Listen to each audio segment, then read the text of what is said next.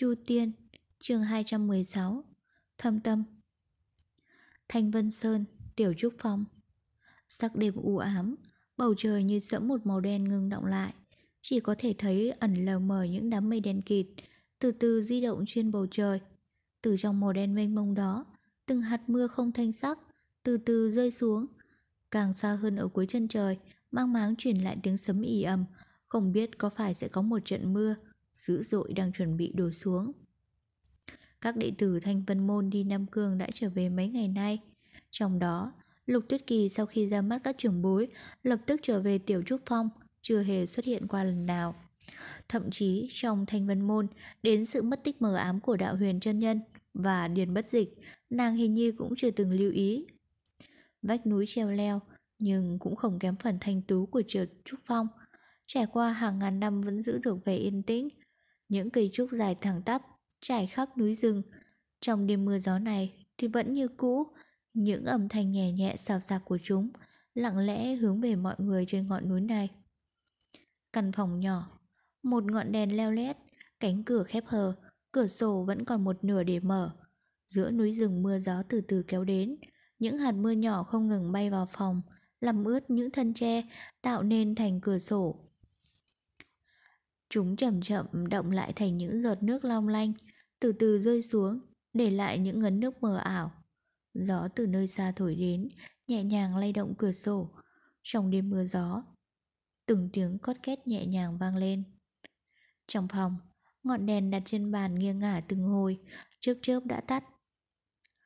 Có đến mấy lần, tựa hồ như gió thổi sắp tắt, nhưng vẫn gắng gượng kiên trì cho đến khi ngọn gió kia yếu đi, rồi từ từ lại bừng sáng trở lại. Trong đêm, khi đã không còn thứ ánh sáng nào nữa, nơi cách xa ngọn đèn trong phòng bị bao phủ bởi một bóng hình. Lục Tuyết Kỳ ngồi dưới ngọn đèn, im lặng nhìn nó. Thành đăng hồng nhan, ở trong đêm này giống như ngừng động. Bao nhiêu sầu muộn trong lòng không tan, im lặng hồi tưởng lại khoảng thời gian đã qua, nhưng không biết còn bao nhiêu ký ức có thể lưu lại. Ngoài cửa, vang lên những tiếng bước chân nhẹ nhàng. Lục thiết Kỳ hơi quay đầu lại. Một trận gió núi từ ngoài cửa, thổi vào, ngọn đèn trên bàn dao động chớp tắt. Tóc mài mềm mại cũng theo gió nhẹ nhàng bay bay. Cửa phát ra một tiếng động nhẹ đã được mở. Mưa gió ngoài phòng, âm thanh lại to lên, hình như sức gió đã mạnh lên, như muốn lao thẳng vào trong phòng. May thay, sau thời khắc đó, người khách đã đi vào phòng, quay người khép cửa cách ly với mưa gió ở bên ngoài, đồng thời đưa đến trong phòng một không gian yên tĩnh. Lục Tuyết Kỳ đứng lên, đầu hơi cúi thấp nói, Sư tỷ sao tỷ lại đến đây? Người đến chính là Văn Mẫn. Nhìn Tuyết Kỳ một lát thì đến bên cạnh bàn, hơi thở dài mà nói. muội từ sau khi về núi thì chưa cất bước khỏi phòng lần nào. Nếu tỷ không đến thăm muội, chỉ sợ không biết bây giờ muội ra sao nữa. Lục Tuyết Kỳ ngừng đầu nhìn Văn Mẫn, chỉ thấy sư tỷ khóe miệng có một nụ cười nhẹ, ánh mắt hiền hòa, chứng minh chỉ có sự quan tâm ở trong đó. Tuyết Kỳ mạnh mẽ mỉm cười nói: "Muội làm gì có tâm sự gì, cảm ơn sư tỷ quan tâm."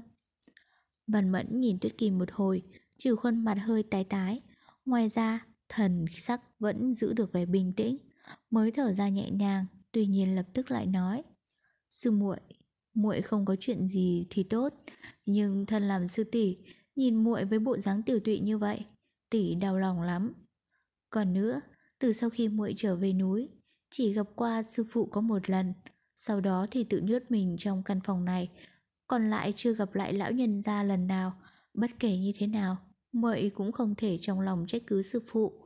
Nên biết, chúng ta là do sư phụ nuôi lớn. Lục Tuyết Kỳ lắc đầu nói, Sư tỷ, sao tỷ lại nói như vậy? Trong lòng muội một chút giận sư phụ cũng không có. Muội không dám quỳ trước mặt sư phụ vì biết bản thân mình bất hiếu, sợ làm cho sư phụ nổi giận mà tổn thương tinh thần. Văn Mẫn đánh trống ngực, nhìn Lục Tuyết Kỳ một hồi. Rồi một lúc sau, sắc mặt phức tạp, muốn nói không nói thành lời, chỉ thở phào một hơi rồi đứng dậy. Ngày lúc này, từ phía chân trời, Đột nhiên một luồng sét lướt qua, kèm theo đó là một tiếng sấm dữ dội, đột ngột mà đến, tiếng như lụa xé, nhưng hình như là đang rung động ở trên đỉnh đầu, âm vang ngân nga, mãi mãi không tan. Gió bên ngoài phòng như mạnh thêm mấy phần, Văn Mẫn nhíu mày đến trước cửa sổ. Nàng nhìn ra bên ngoài một lát rồi nói Xem cảnh trời này, chắc mưa lại lớn thêm rồi. Lục Tuyết Kỳ đứng thẳng người lên, cũng chậm chậm đến bên cửa sổ, đứng bên cạnh Văn Mẫn, nhìn ra bên ngoài. Trong đêm, hai bóng hình yêu kiều kề vai bên nhau, chìm đắm nhìn vào đêm đen vô tận và mưa gió không ngừng rơi. Ngoài ra, tiếng trúc xào xạc, tiếng mưa chạm vào lá đang từ xa truyền lại. Trong thời khắc này, không biết có phải do sự tĩnh lặng của không gian mà cả hai không nói câu dạ. Hôm lâu sau, Văn Mẫn mới hít một hơi dài, cười nhẹ nói. Nói thật ra thì cũng lâu lắm rồi, chúng ta đã không cùng nhau nhìn mưa rơi. Lục Tuyết Kỳ khóe miệng cũng mỉm cười nói. Đúng vậy, thật ra muội vẫn nhớ, năm đó muội còn nhỏ vừa lên núi, người chăm sóc muội đầu tiên chính là sư tỷ. Khi đó chưa hiểu chuyện, mỗi lần gặp đêm mưa trời mưa gió thì sấm chớp, muội lại cực kỳ sợ hãi. Tuyết Kỳ từ từ quay đầu lại, ánh mắt hoàn toàn ôn hòa nhẹ giọng nói: những lần đó đều là sư tỷ dẫn muội cùng ngồi bên sông cửa sổ, nhìn mưa rơi, nói với muội là không có gì phải sợ. Văn Mẫn không cười lắc đầu, đưa tay nhẹ vuốt mái tóc dài óng ả của Lục Tuyết Kỳ, tự nhiên phát ra một câu cảm khái. Mới trước mắt muội đã lớn rồi. Lục Tuyết Kỳ cảm thấy lòng bàn tay của Văn Mẫn nhẹ nhẹ vỗ trên đầu vai mình. Dường như nơi đó chuyển đến vài phần ấm áp. Sau thời khắc im lặng, Lục Tuyết Kỳ nhìn sư tỷ nói Sư tỷ, tỷ có chuyện gì thì cứ nói với muội. Văn Mẫn hơi dùng mình, nụ cười khổ còn chưa dứt. Tỷ biết muội vốn thông minh, không có gì giấu được muội. Dừng lại một chút, rồi hắn nói: "Sư muội, kỳ thực thông tuệ của muội đã vượt quá người làm tỷ tỷ này. Làm thế nào để muội có thể nhìn mà không ra, nghĩ mà không thấu chứ?" Như vậy rõ ràng là mình tự làm khổ mình rồi. Nụ cười trên khóe miệng lục tuyết kỳ từ từ mất hẳn, thay thế nó là một thần sắc lạnh nhạt quen thuộc. Chỉ là đối mặt với văn mẫn, cảm giác băng lạnh đó thì không còn nữa. Muội không khổ. Lục tuyết kỳ nhìn vào đêm đen ngoài cửa sổ, nhìn vào sự tĩnh lặng vốn có của nó.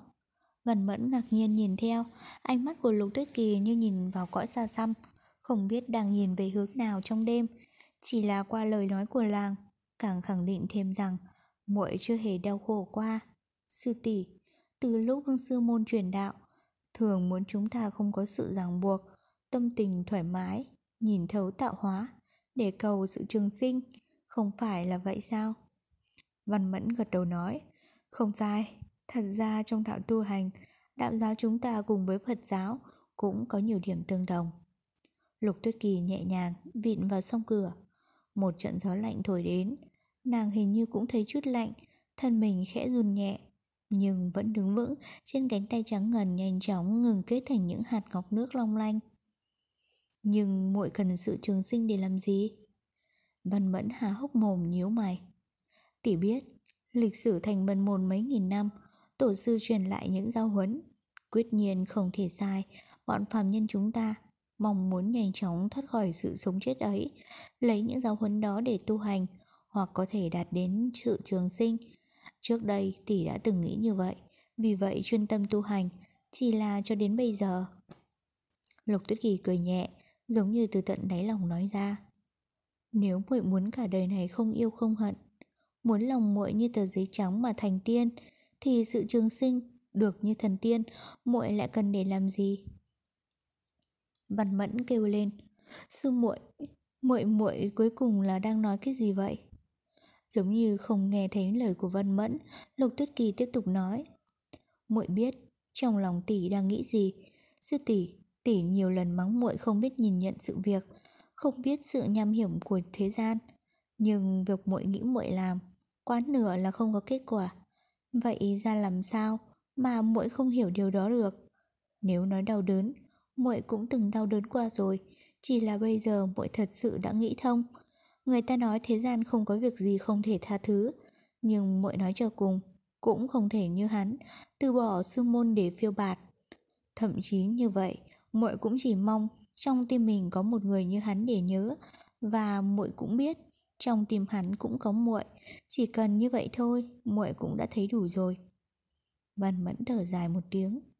Thế muội thật sự không biết bọn muội cuối cùng sẽ không có kết quả sao? Muội thật sự không nghĩ đến điều đó sao?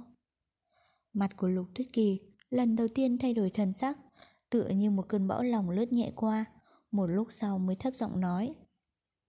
Tất nhiên, muội có nghĩ đến, nếu có thể, có ai không ước mãi bên nhau, có ai không muốn bền lâu. Chỉ là rõ ràng biết không thể đạt được, vẫn cứ ham muốn, tóm lại tương lai như thế nào, đâu ai có thể biết trước, muội cuối cùng vẫn không thể không nhớ hắn được. Văn mẫn thấm thía nhìn người con gái đẹp trước mắt. Trong đêm, cô như bông hoa bách hợp, xinh đẹp u nhã, tươi đẹp trong tĩnh mịch. Nàng nhẹ nhàng thở dài rồi nói Tóm lại tỷ sớm biết là không thể nào khuyên được muội. Sáng sớm mai, muội đến gặp sư huynh đi. Lục tuyết kỳ chống ngực đánh thình thịch một hồi, Quay đầu lại nói, muội tuy không phải không muốn gặp sư phụ, Chỉ là gặp người rồi, Đa số lại làm lão nhân gia nổi giận. Văn Mẫn lắc đầu nói, Hôm nay là sư phụ tự người bảo tỷ đến đây kêu muội trước, Vì vậy chắc chắn là có chuyện quan trọng, muội yên tâm đi. Lục Tuyết Kỳ do dự một lúc rồi nói Chuyến đi Nam Cương, thú thần bị diệt Nỗi lo lớn của chính đạo đã xong Vẫn còn có chuyện gì sao? Văn Mẫn chần chừ một lúc rồi nói Mà giáo bị diệt đã hồi phục lại rồi Lục Tuyết Kỳ chấn động thân mình Đồng thời trong mắt chớp qua một luồng nhãn quang phức tạp Cái gì? Thấy thần sắc dị thường của Lục Tuyết Kỳ Văn Mẫn thở dài trong lòng Nhưng ngoài miệng thì vẫn bình tĩnh nói Gần đây, lời đồn rất nhiều. Ngày đó trong kiếp nạn thú yêu, mà giáo gian tà quỷ diệt dưới tay thú thần lại vẫn còn dư đảng, dường như có ý muốn ngóc đầu trở lại. Hơn nữa thành vân môn chúng ta, thời điểm này loạn trong giặc ngoài, sư phụ dường như cũng tâm sự trùng trùng. Muội biết người, lão nhân gia luôn luôn quý trọng muội, phần lớn cũng là vì chuyện này mới gọi muội đến. Lục Tuyết Kỳ u buồn rất lâu, gật đầu nói: Vâng, sớm mai muội sẽ đi bái kiến sư phụ.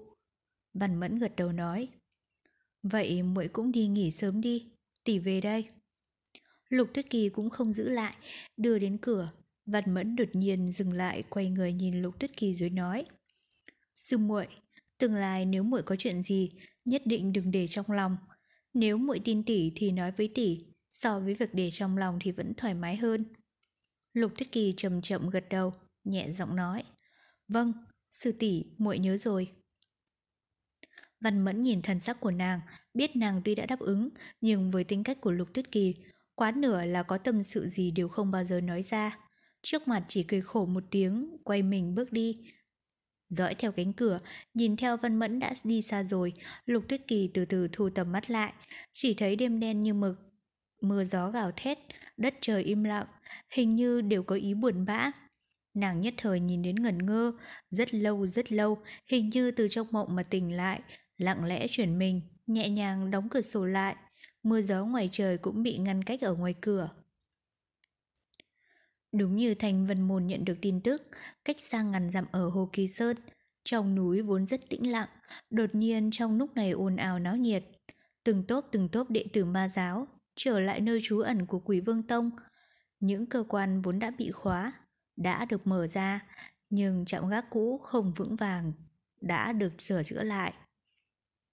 Vào một ngày đẹp trời, nhánh cuối cùng của ma giáo cũng là tại thời khắc này có thực lực mạnh nhất, dòng phái quỷ tông vương dưới sự thống lãnh của quỷ vương lại một lần nữa quay lại trùng thổ.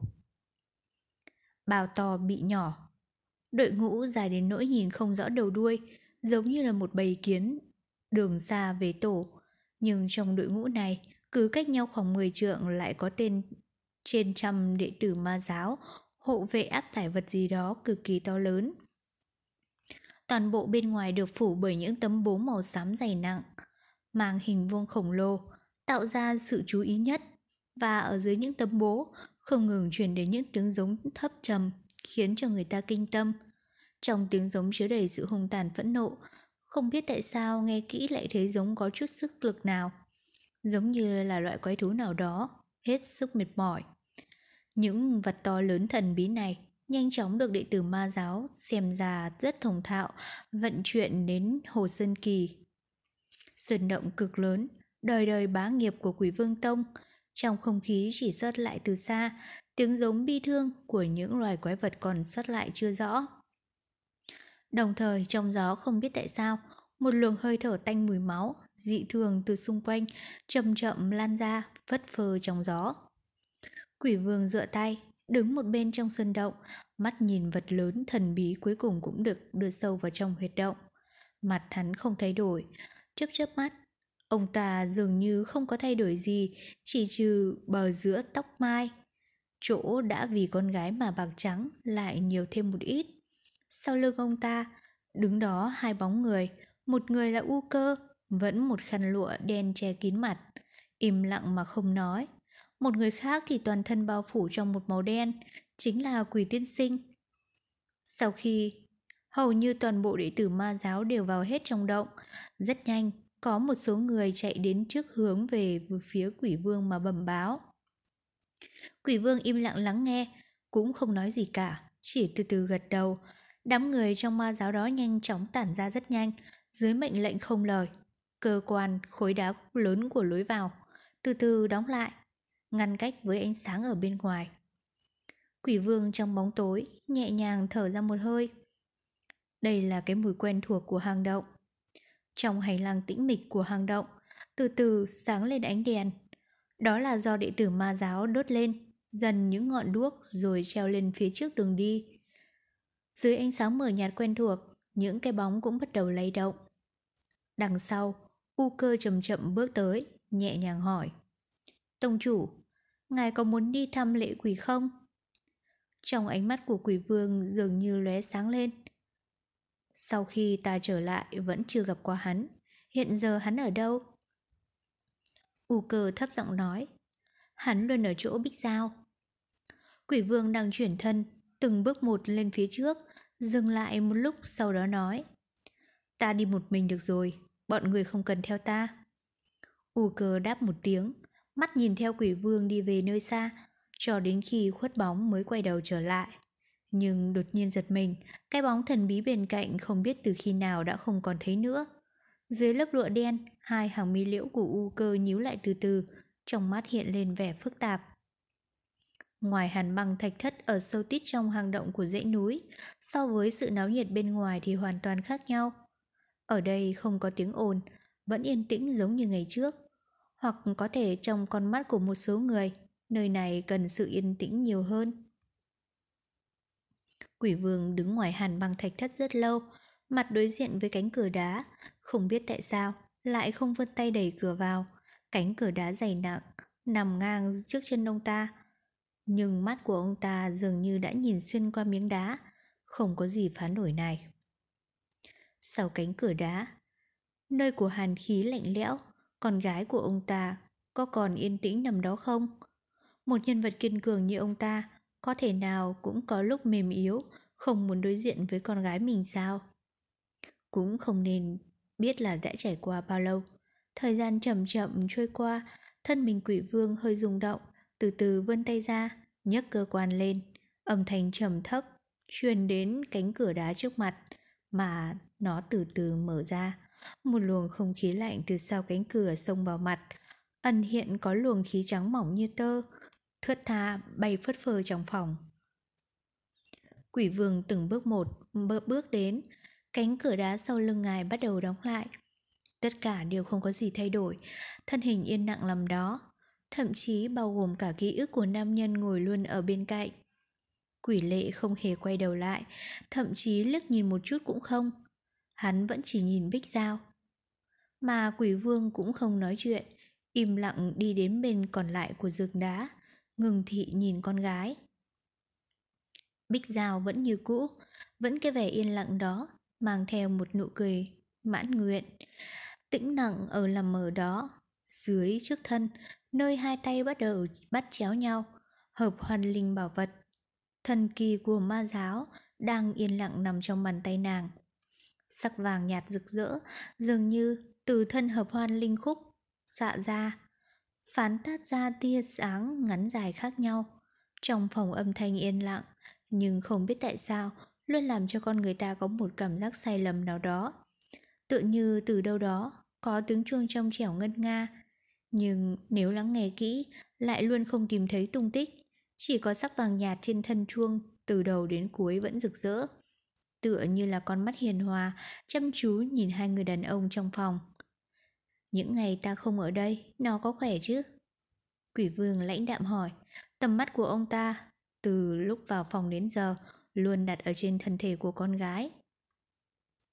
Quỷ lệ từ từ ngừng đầu, hướng về quỷ vương. Quỷ vương cũng rời ánh mắt khỏi thân bích dao, nhìn vào quỷ lệ. Nhãn quang hai người gặp nhau ở giữa không trung, như là có gió chấp lặng đến. Ở giữa hai người, trong tay bích dao, ánh sáng trên hộp hoan linh nhẹ nhàng chiếu đến. Nàng vẫn khỏe, quỷ lệ lãnh đạm trả lời. Quỷ vương gật gật đầu nói, có người ở đây ta rất yên tâm. Ông ngừng một lúc lại nói, người đi Nam Cương lần này có tìm thấy chút tin tức gì về thuật hoàn hồn không? Trên mặt quỷ vương lướt qua một tia u buồn, lắc lắc đầu. Quỷ vương im lặng cúi đầu nhìn Bích Giao một lúc, rồi nhẹ nhàng thở dài. Kỳ thực, lần trước đi Lam Cương, hành động chủ yếu là theo dấu thú thần và thực hiện mật lệnh của quý vương bắt thao thiết dị thú bên cạnh thú thần. Nhưng lúc này, hai người nói chuyện dường như sớm đem chuyện này quên đi rồi. Trong phòng vẫn là một sự im lặng. Cuối cùng, bộ mặt quỷ vương nghiêm túc lãnh đạm nói Ta vẫn còn chút chuyện muốn nói với ngươi, nhưng ở nơi này không tiện, chúng ta ra ngoài đi. Quỷ lệ gật gật đầu, cũng không nói nhiều, cuối cùng quay nhìn Bích Giao chốc lát. Không biết tại sao, trong mắt vụt qua một tia thẹn thùng, sau đó chuyển thân đi ra ngoài. Quỷ vương đi sau lưng hắn, qua khỏi cánh cửa, cánh cửa dày nặng từ từ khép lại, lại một lần nữa đem sự tĩnh lặng giữ lại. Trong hàn băng rộng lớn chỉ còn lưu lại sắc vàng nhạt của hợp hoan linh tự do di chuyển. Hai người đàn ông sánh vai đi trong hành lang rộng rãi. Trên đường đi, gặp đệ tử của ma giáo tới tấp nhường đường, né tránh sang hai bên, cúi đầu hành lễ. Âm thanh cước bộ nhẹ nhàng ngân vang. Vòng qua mấy khúc rẽ, hai người đã đến được nơi của quỷ lệ. Quỷ lệ Nhìn một cái Tự như cảm giác được thấy điều gì Quỷ lệ nhẹ nhẹ cau mày Nhưng cũng không nhìn quỷ vương chỉ là sau một hồi do dự Hắn vươn tay mở cửa ra Hai người bước vào Chi chi, chi chi chi Hống Trong âm thanh quen thuộc của con khỉ tiểu hôi Còn kèm theo mấy tiếng gầm khác Thảo thiết Từng là dị thú ở bên cạnh thú thần lúc này đang nằm trên mặt đất, trong phòng của quỷ lệ. Nhưng xem ra tinh thần của nó cực kỳ ỉu siêu. Cặp mắt to như chuông đồng đóng chặt, đến động đậy cũng không, chỉ nằm bẹp ở trên mặt đất. Trái lại con khỉ tiểu hôi thì tinh thần vẫn như mọi ngày, nhảy lên nhảy xuống ở bên cạnh thao thiết. Trái sờ một cái, phải đánh một cái, một lát kéo kéo đuôi của thao thiết, một lát lại vỗ vỗ lên đầu của thao thiết. Quá đáng hơn, ngẫu nhiên còn thò tay tới sát cái miệng như cái chậu máu của Thao Thiết. Mở mồm Thao Thiết, bộ dạng có mấy phần hiếu kỳ, hướng nhìn vào bên trong. Nhìn dáng của tiểu hôi, tự như muốn vực dậy tinh thần của Thao Thiết, cùng nhau vui đùa, nhưng rõ ràng tỏ ra không có hiệu quả gì.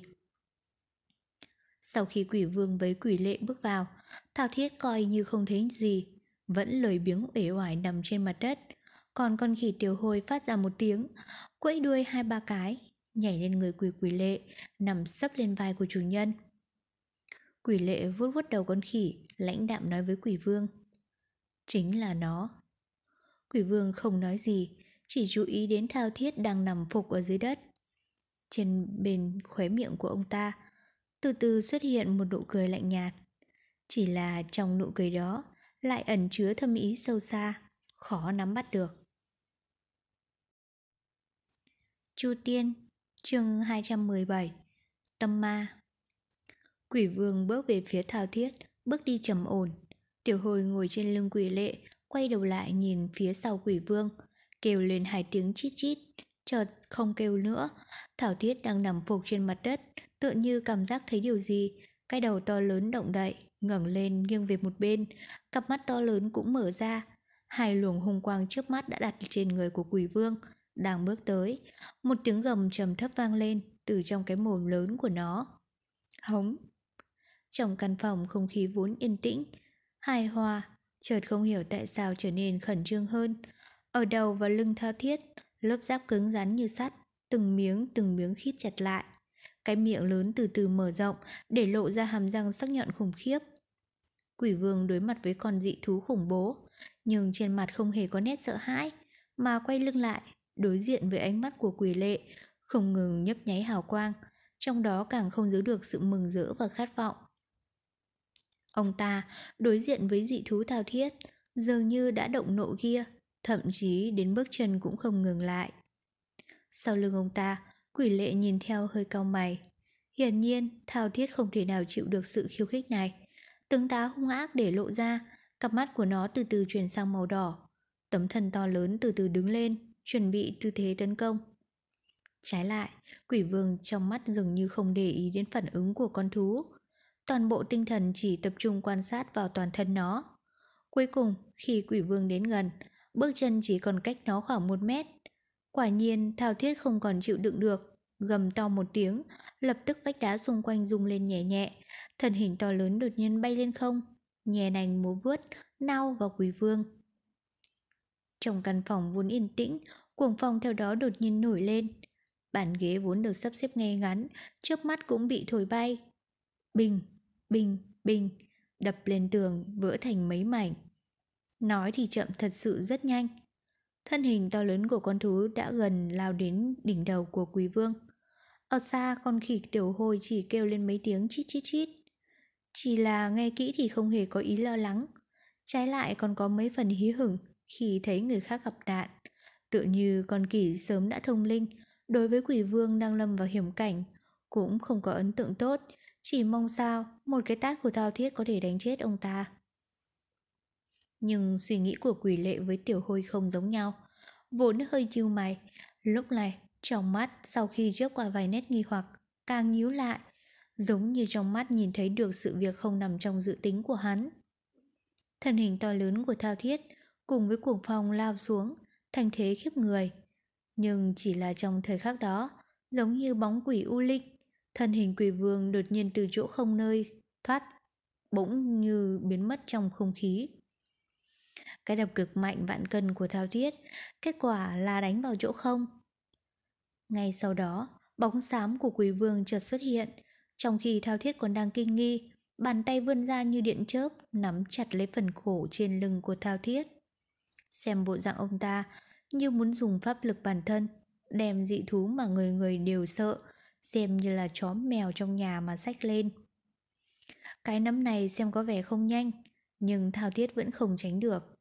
Một tiếng gầm thấp, cổ đã bị chế ngự, chỉ là thao thiết dù sao vẫn là dị thú, bị chế ngự nhưng không hề có ý khuất phục, trái lại càng thêm phần phẫn nộ, kêu lớn liền hồi.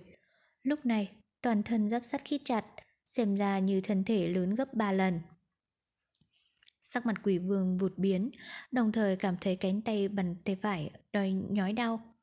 Dùng thân ma pháp của chân pháp ma giáo dồn vào lòng bàn tay bảo vệ, xem ra không chống nổi sức mạnh dị thường của con quái thú này.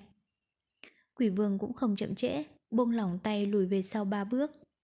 Quỷ lệ và tiểu hồi đứng một bên, nhìn rõ ràng, chỉ thấy trên cái cổ sắt thép của đao thiết.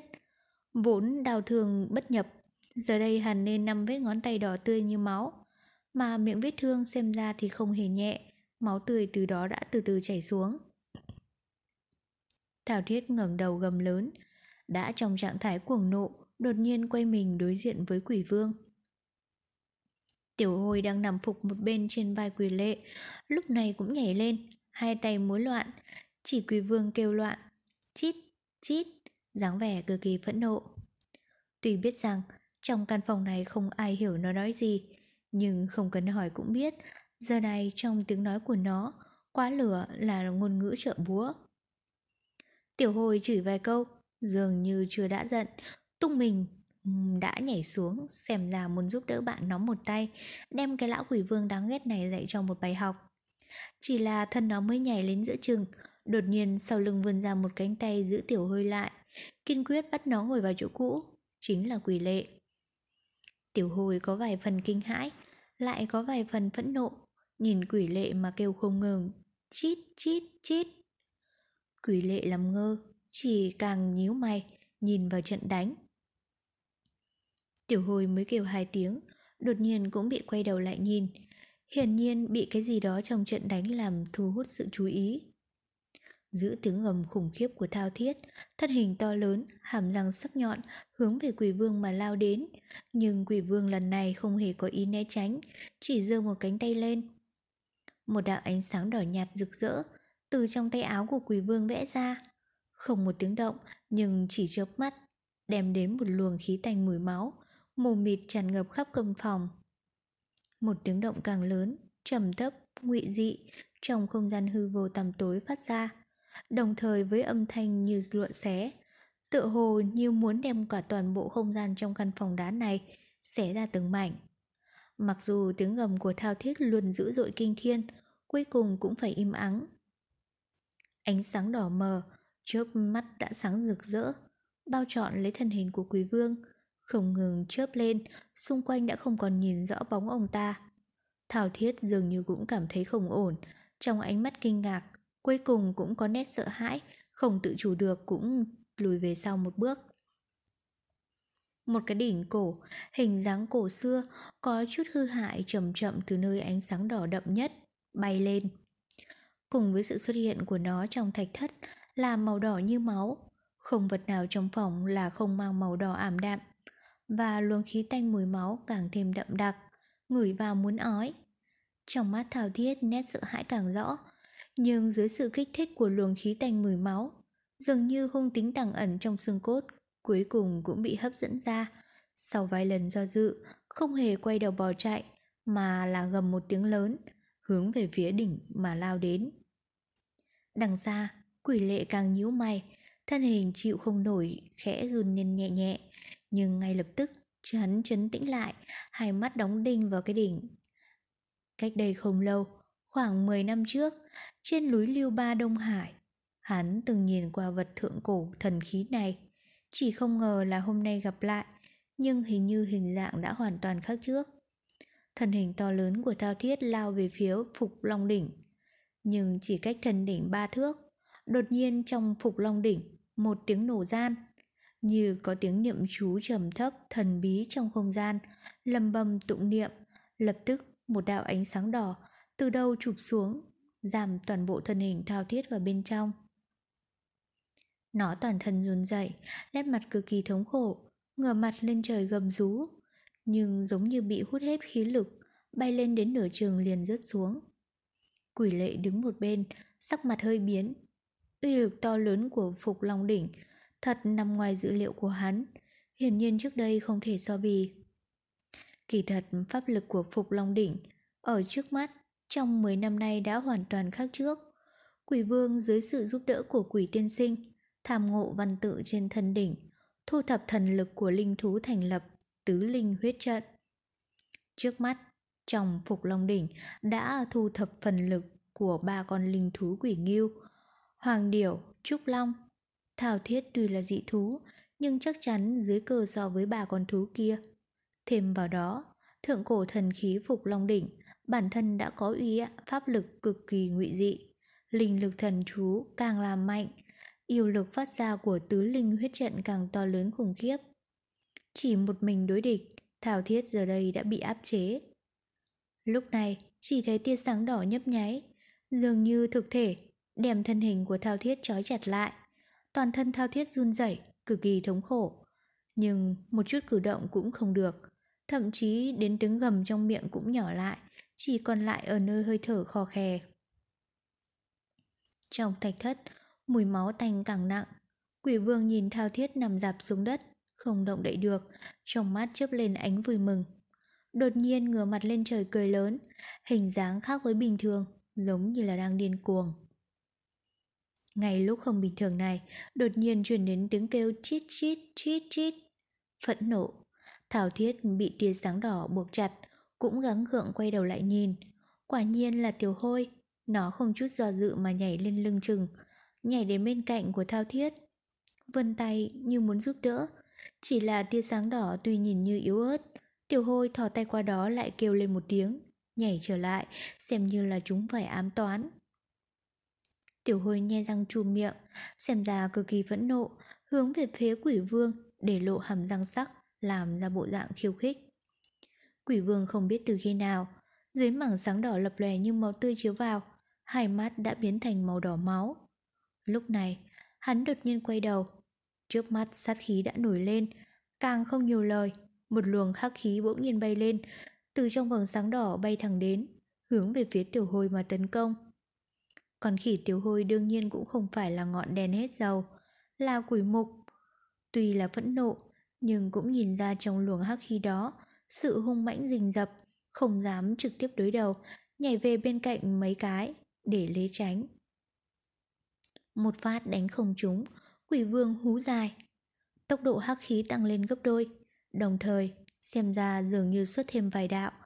Từng đạo hắc khí như sấm, từ bốn phương đám hướng dồn lại. Tiểu hôi tay chân đều dùng tránh đây, né đông, khó khăn để né tránh trong đường tơ kẽ tóc, nhưng đã bị dồn vào hiểm cảnh, mấy lần suýt nữa đã bị hắc khí bắn trúng. Quỷ vương lúc này không biết tại sao, đối với một con khỉ, hạ thủ không hề lưu tình. Chỉ thấy ở trong hắc khí, đột nhiên có một tiếng điệm nhỏ, mây gió tụ lại. Trên không ngưng kết thành một bàn tay nhỏ như máu, từ trên đầu mà đánh xuống. Tiểu hồi vừa mới bị hắc khí dồn tới tay chân luống cuống, lúc này cũng không còn đường lùi, thấy rõ lập tức sẽ bị bàn tay kia đánh trúng. Ngay tại thời điểm trọng yếu, bên cạnh đột nhiên vươn ra một cánh tay, xuyên qua luồng hắc khí. Mở huyết phong thanh, lạnh lẽo, sát khí đằng đằng, nắm lấy đuôi con khỉ ném ra bên ngoài. Thân hình tiểu hồi lập tức bay lên, hướng về phía sau, luồng hắc khí hung ác che sau lưng nó, không biết từ khi nào, tự nhiên đã tản mát ra hết.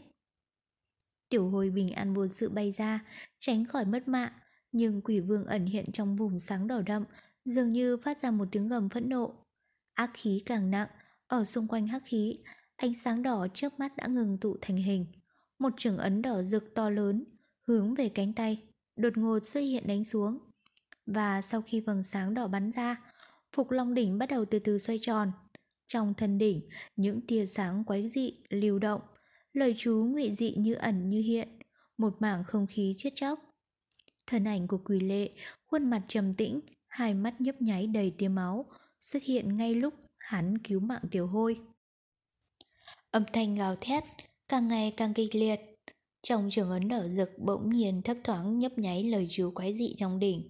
Sông thẳng đến, quỷ lệ càng nhíu chặt mày, nhưng đối diện với yêu pháp tuyệt thế, không hề có ý né tránh, hai tay vung lên. Trước lúc trường ấn nở rực nhanh như điện bay đến, trước ngực đã vẽ lên một hình thái cực đồ. Thanh quang xuất hiện như một dòng suối tươi mát chảy vào vùng đất khâu cằn. Huyết khí chết chóc đầy phòng, cuối cùng là một tiếng chấn động. Thanh khí chuyển động trong vòng quanh thái cực đồ, đó chính là thần thông diệu pháp. Thái cực huyền thanh đạo, chính là chính tông thuần túy của thanh vân môn. Trường ấn đỏ rực, ngay tức khắc ầm ầm lao đến, và chạm trên thái cực đồ, Ngoài dự tính, không hề có tiếng chấn động khủng khiếp rền vang trời đất như trong tưởng tượng. Trái lại lại như trâu lọt vào vũng bùn, không có tí âm thanh nào cả. Chỉ là trường ấn đỏ rực, bị chặn lại giữa không trung, không thể tiến thêm được nữa. Mặt của quỷ lệ trước mắt biến thành đỏ rực, như muốn bắn từng giọt máu ra ngoài. Hai mắt quỷ lệ sắc nhện, chớp hiện, trước mắt nhìn vào vùng sáng đỏ đậm. Kêu lên một tiếng lạnh lùng, di động thân hình thối lùi về phía sau. Mỗi một bước lùi lại của hắn, trường ấn đó cũng tiến lên một chút.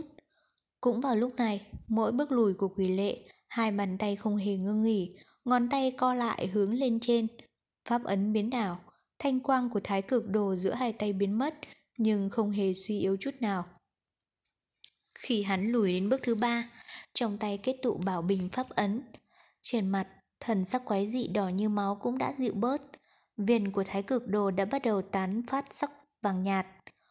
Lúc lùi đến bước thứ năm, Tay hắn chuyển thành niêm hoa pháp ấn, kim quang thành khí của thái cực đồ giao hoán tụ lại với nhau.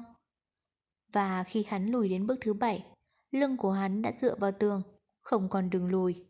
Nhưng giờ này phút này, mặt mày quỷ lệ đã khôi phục lại vẻ bình thường. Hai tay rung động, quỷ lệ đã kết thành Phật môn kim cang pháp ấn. Chỉ trong một lúc, kim quang đại thịnh, toàn thân phát tướng trang nghiêm. Như có thần Phật ở xung quanh khẽ tụng kinh niệm Phật. Âm thanh trầm bổng, vui tai, thái cực đồ nhanh chóng quay tròn, sắc vàng óng ánh. Trường ấn đỏ rực đó dần dần bị thái cực đồ nuốt chửng, không thấy tầm tích. Đầy trời sắc vàng xanh chói loa, sông thẳng lên trời, cuối cùng đem sắc máu trên mặt quỷ vương mà áp chế xuống. Trong vùng sáng đỏ đậm, một tiếng gầm phẫn nộ, hiển nhiên kẻ đó đã thịnh nộ, một luồng sáng đỏ lay động, vài tiếng kêu gào thảm thiết, thao thiết trên mặt đất bị luồng ánh đỏ hút đến. Thân hình to lớn cuối cùng cũng bị hút vào Phục Long Đỉnh, trước mắt đã không còn thấy đâu. Lúc này, khuôn mặt quỷ vương từ từ trong vùng sáng đỏ xuất hiện, chỉ thấy tóc bạc vần bay, hai mắt đỏ rực, sát khí đằng đằng, đầu còn vẻ trầm ổn của ngày bình thường giống như một cuồng ma giết người. Trái lại, khi nhìn quỷ lệ cũng không hề có vẻ sợ sệt, mà bước từng bước dài đến. Phục Long đỉnh không ngừng xoay tròn, trên thân đỉnh, lời chú ngụy dị không ngừng nhấp nháy, từng luồng ánh sáng đỏ bắn ra, quỷ vương phải dơ lên. Đỉnh cổ to lớn đã nằm trong tay ông ta, giống như là thiên ma dáng thế cực kỳ khủng bố. Còn quỷ lệ, toàn thân ánh sáng chơi lọi, hiển nhiên cũng đã đem toàn thân pháp lực thần thông tích tụ lại, quyết tử chiến tại đây. Hai cao thủ đối đầu nhau. Sát khí đằng đằng, trận chiến đột nhiên mà đến, tựa như hai người đều sớm quên mất nguyên nhân. Chỉ là lúc này, hai người giống như đột nhiên mất hết sự khống chế lý trí, đã dồn nén suốt bao nhiêu năm, toàn lực truy sát, tầm mà rồi loạn. Quỷ lệ bước dài tiến tới, khoảng cách càng lúc càng gần, còn ác khí trong mặt quỷ vương càng thêm dữ dội, phục long đỉnh trong không trung, từ từ quay nghiêng, nhắm chuẩn thân hình của quỷ lệ. Không ai có thể nghĩ rằng hai nhân vật quan trọng nhất trong ma giáo hiện nay lại ở trong một căn thạch thất hẻo lánh, không hiểu lý do tại sao lại lâm vào một trận quyết chiến sinh tử. Oành, Một tiếng động lớn cộng hưởng từ trong thạch thất truyền đến, quỷ vương và quỷ lệ tựa như đều nhìn thấy khóe mắt đối phương giật giật. Nhưng trong tình huống ngàn cân xeo sợi tóc, cả hai cuối cùng đều không động đậy. Cánh cửa đá từ từ đổ xuống. Ngoài cửa, từ từ xuất hiện một thân ảnh. Một thân ảnh toàn thân đang run lên nhẹ nhẹ. Dừng tay. Âm thanh đó hết sức nhỏ, mang theo vẻ phẫn nộ, kinh ngạc và vài phần kinh hoàng. U cờ mặt che vuông lụa đen, đồng thời cũng là chu tước trong ma giáo, đứng ngay ở trước cửa, không nhìn rõ thần sắc dưới vùng lụa đen. Lời nói vì tâm ý tức giận dâng trào mà phát ra. Hai người, hai người đang làm gì vậy? Cả hai đều điên rồi à? Trong thạch thất, bung phủ một màn im lặng. Hai người đàn ông đối đầu nhau, cũng trầm mặc không nói chuyện. Luồng sát khí trong không khí vẫn tỏa ra không tan. U cơ cắn môi, lời nói phẫn nộ như thoát ra kẽ răng. Phẫn nộ. Tốt, tốt, tốt. Nàng giơ tay chỉ về một hướng nào đó. Hai người đánh đi, đánh đi, chết hết cả đi. Chết rồi đều thấy nhẹ nhàng. Hai người cuối cùng còn nhớ hay không? Trong đó, trong đó, thanh âm của nàng có phần nghẹn lại. Trong hàn băng thạch thất đó, có phải còn một người đang nằm trên rừng đá không? Cả hai đều quên rồi à? Hai người đã quên hai chữ bích giao rồi à? Sắc mặt đỏ rực từ từ tiêu tan, thanh quang kim quang trói mắt chậm chậm thu lại biến mất. Trong một thạch thất, luồng sát khí và mùi máu tanh lưu động đã lâu, không biết từ khi nào đã như thủy triều rút hết, chỉ còn sự im lặng vẫn ở lại, không chịu rời đi. Hai người đàn ông lúc này nhìn nhau, từ sâu trong ánh mắt, tựa như có ánh sáng chạm vào nhau mà không nói thành lời. U cơ tức tối dẫm chân, không thèm quay đầu lại mà bước đi. Nhìn hướng nàng đi chính là căn thạch thất mà Bích Giao đang nằm. Trong thạch thất, hai người đàn ông vẫn đứng, tựa như đứng ngang hàng nhau, lặng lẽ suy nghĩ về chuyện riêng gì đó. Rất lâu, đột nhiên quỷ vương thở ra một hơi, phất tay phải một cái. đem Phục Long Đỉnh nắm trong bàn tay, bước dài ra khỏi phòng. Khi đi qua thân người của quỷ lệ, trong mắt của ông ta, hào quang sắc bén chói lòa cũng xuất hiện. Ánh mắt quỷ lệ trong lúc này lại không hề chú ý đến quỷ vương, mà chỉ nhìn vào trên thân Phục Long Đỉnh.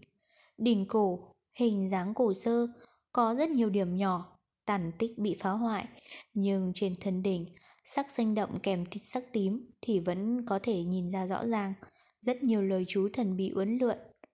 Và ở sau lưng đỉnh, chính giữa những lời chú đó, lại có một bức bản họa đồ. Hình ảnh đã được thu vào tầm mắt của quỷ lệ. Ngọn lửa cháy hừng hực, một cái đỉnh cổ đang bị thiêu đốt trong ánh lửa.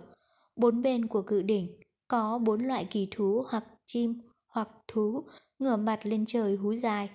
Và trên cự đỉnh, mây đen cuồn cuộn, thình lình một khuôn mặt quỷ vương hung ác đáng sợ đang cười độc ác nhìn xuống nhân gian. Đồ hình đó chỉ lướt qua một cái trong mắt quỷ lệ, nhưng không biết tại sao, như đã in sâu vào trong ký ức hắn, không thể nào quên.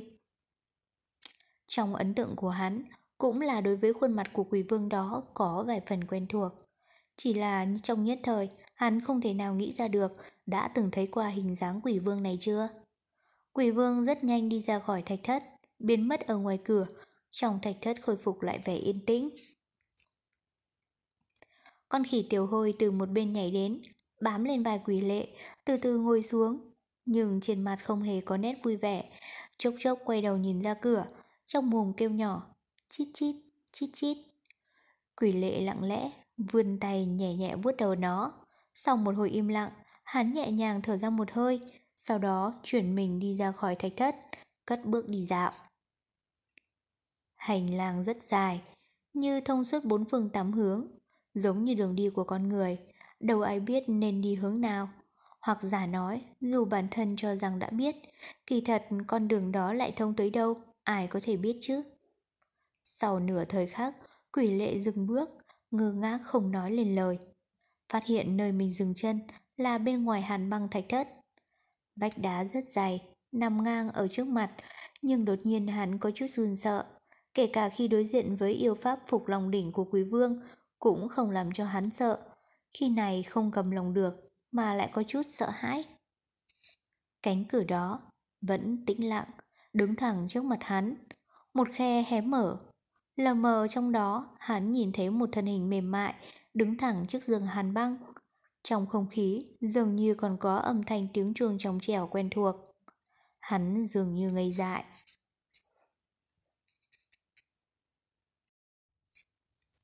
Chu Tiên, chương 218, Bí mật Hàn khí trắng mờ, lượn lờ như làn khói, bồng bềnh trong thạch thất. Hàn băng thạch thất không có một tiếng động. Hôm nay, hàn khí trong thạch thất dường như dày đặc hơn so với ngày thường. Thậm chí nhìn qua cũng có cảm giác mơ hồ, không như bình thường nhìn qua là thấy rõ. Cửa đá phát ra tiếng kêu trầm thấp, từ từ mở ra. Chỉ là hình bóng kiểu diễm trong tầm mắt, không biết tại sao lại trở nên mơ hồ. Là u cơ ư? Trong tim quỷ lệ thầm nghĩ, từng bước, chậm chậm bước vào. Trong thạch thất hàn băng, hàn khí mờ mờ tàn ra, hết làn này đến làn khác, giống như là trong mộng, bao phủ toàn bộ thân hình của hắn. Bóng hình người con gái quay lưng im lặng, đứng trước giường hàn băng, xung quanh thân nàng, hàn khí dường như dày đặc hơn. Thêm một mảng hàn khí màu trắng, ngưng kết như sương tuyết, cũng khiến cho người khác nhìn vào mà không rõ. Trong không khí, như ẩn như hiện, vọng lại tiếng chuông trong trèo, như ở gần bên tai. Không biết tại sao, quỷ lệ theo phản ứng bản năng, dừng bước. Có lẽ đối với sự việc hôm nay, hắn đối diện với U cơ cũng có vài phần e ngại. Nhất là sau khi U cơ lớn tiếng trách mắng và nhắc đến Bích Giao. Nghĩ lại hôm nay, quỷ lệ tuy với biểu hiện khác ngày thường của quỷ vương cũng có vài phần kinh nghi. Nhưng đối với hành vi của bản thân, không cần suy nghĩ đã toàn lực xuất kích, cũng không hiểu là vì sao.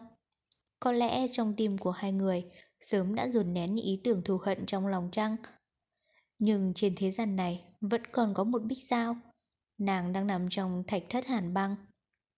Quỷ lệ nhìn bóng hình mờ ảo ẩn trong hàn khí, im lặng cúi đầu. Một lúc sau mới nói. Hồi nãy ta đã động thủ với quỷ vương, là ta không đúng. Ta cũng không hiểu tại sao sự việc lại đột biến nhanh như thế. U cơ đừng giận, lần sau ta sẽ không như vậy nữa. Bờ vai thân hình đó tựa như run lên, nhưng không hề lên tiếng, vẫn giữ lại vẻ im lặng. Chỉ là hàn khí xung quanh dường như chuyển động nhanh hơn, đến cả trong thạch thất cũng như lạnh hơn vài phần. Nhưng quỷ lệ cũng không để ý đến cái lạnh đó. Lời nói của hắn âm vang rồi biến mất hẳn. Hắn đương nhiên hiểu quan hệ giữa Bích Giao và U Cơ. Sau khi mẹ nàng qua đời, quỷ vương bận công chuyện. Trong quỷ vương tông, U Cơ ít nhiều cũng đảm đương vai trò một người mẹ. Điều này có thể nhìn ra trong cách xưng hồ gì của nàng với U Cơ. Bây giờ đối mặt với U Cơ, nhất là trong thạch thất hàn băng, quỷ lệ có cảm giác như đang đối diện với Bích Giao vậy. Mà sâu trong tim hắn đã cảm thấy hổ thẹn với nàng, huống chi hôm nay lại cùng cha nàng động thủ. Vài lần đứng trước sống chết, lại càng khó nói lên lời. Rất lâu sau, hắn thở dài một tiếng, thấp giọng nói.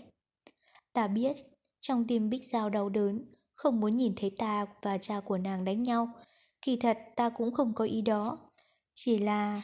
chỉ là lúc đó Hắn nhíu nhíu mày, trong đầu vừa mới lướt qua thần thái dị thường của Quý Vương, lắc đầu nói tiếp. Tóm lại, ta hứa với gì, sau này vì Bích Giao, ta sẽ nhịn Quỷ Vương vài phần là được. Thần hình yêu kiều lại run lên, chẳng qua vẫn không quay lại, nhưng nhìn sau lưng nàng ngược lại tựa như đang lặng lặng gật đầu, biểu hiện sự đồng tình. Quỷ lệ im lặng, trầm mặc một lúc, thở ra một hơi dài, cũng không nói gì nữa, khẽ quay người muốn bước đến trên giường hàn băng của Bích Giao. Chỉ là hắn vừa mới bước tức được vài bước, đột nhiên chớp mắt toàn thân hắn đông cứng lại, nhanh như chớp, trong đầu hắn vụt qua một ý niệm, như sấm sét ầm ầm đánh bên tai, vùng lụa trên mặt u cơ chưa bao giờ rời khỏi mặt. Tại sao nhìn từ đằng sau lại không thấy? Gần như ngay lúc đó, trong đầu óc hỗn loạn của hắn lập tức nghĩ tới, mái tóc của bóng hình đó chính là hình dáng của một thiếu nữ. So với mái tóc của U cơ thì hoàn toàn khác nhau. Hắn quay thân nhanh như chớp, lớn tiếng hỏi. Ngươi là ai?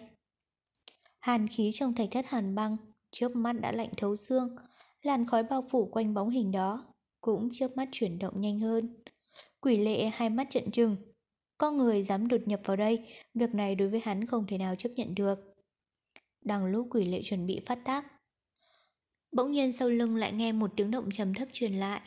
Không khỏi động tâm, quay đầu lại nhìn, chỉ thấy cánh cửa sau lưng vốn khép, đang từ từ mở ra, ngay cửa xuất hiện một bóng người. dáng cao thon thả, vùng lụa đen che mặt, phong cách điền đạm, không phải u cơ thì còn ai. Nàng mở cửa, chợt nhìn thấy thân hình cổ quái trên mặt quỷ lệ. Hai mắt trợn trừng, thớ thịt trên mặt thì co giật, chợt nàng thoát tim, không tự chủ lùi lại một bước. Nhưng nàng không như người thường, lập tức chấn tĩnh lại, giọng lạnh băng hỏi. Hừ, người còn mặt mũi đến gặp Bích Giao sao?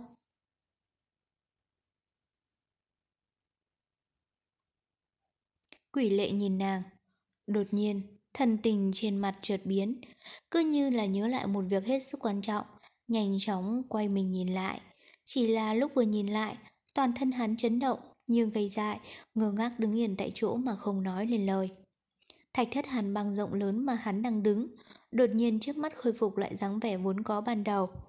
Làn xương trắng bồng bềnh không thấy nữa, tiếng chuông trong trẻo như ẩn như hiện cũng biến mất, đến cả bóng hình thần bí cũng như tiêu tàn vào trong không khí. Tất cả mọi thứ tựa như chưa hề biến đổi, giống như một giấc mộng, một sự ảo giác thoáng qua và biến mất. Bích Giao yên tĩnh nằm trên giường, khoe miệng vẫn đang nở nụ cười quen thuộc. Hai tay bắt chéo trước ngực, hộp hoan linh không ngừng phát ra ánh sáng nhấp nháy, nhẹ nhàng lưu chuyển như đang nhìn vào quỷ lệ. Quỷ lệ đứng yên tại chỗ, toàn thân căng cứng, dường như đã mất đi toàn bộ chi giác, không hề cử động.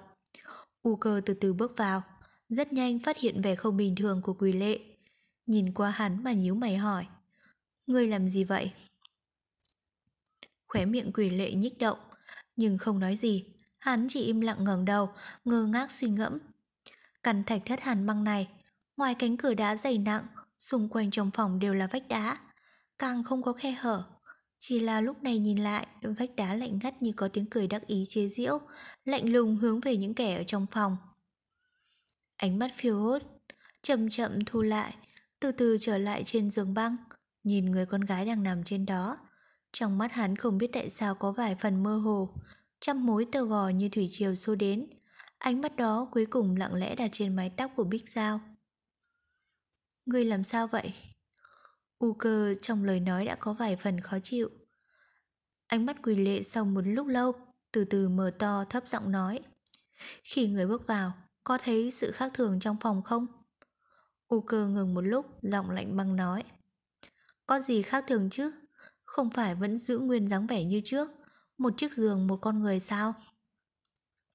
Thớ thịt trên khóe mặt quỳ lệ, như đang có cái gì đó co giật. U cơ từ từ đến bên cạnh Bích Giao, ngồi xuống, trong mắt hiện lên vẻ thương yêu đau xót, hồi lâu rồi chậm chậm nói. Ta biết, thật ra người cũng rất khó xử. Chỉ mong người suy nghĩ một chút. Nếu Bích Giao biết người động thủ cùng phụ thân nó, thì trong lòng nó sẽ phụ như thế nào? Quỷ lệ ngơ ngác không nói gì, sau một hồi lâu chợt cúi đầu thở dài nói. U cơ yên tâm, ta biết phải làm gì. Dứt lời, hắn lại nhìn về phía Bích Giao một cái, lập tức quay người bước khỏi phòng. Nhìn sau lưng hắn, U cơ khẽ nhíu mày, trực giác mách bảo quỷ lệ hôm nay khác hẳn ngày thường, nhưng cũng ngay lập tức nàng thở dài cảm thán. Quái nhân ư, đâu phải chỉ có hắn, đến như cả nàng đã theo quỷ vương bao nhiêu năm nay, không phải là càng ngày càng không hiểu quỷ vương ư. U cơ chậm chậm cúi đầu, nhập vào dòng suy nghĩ.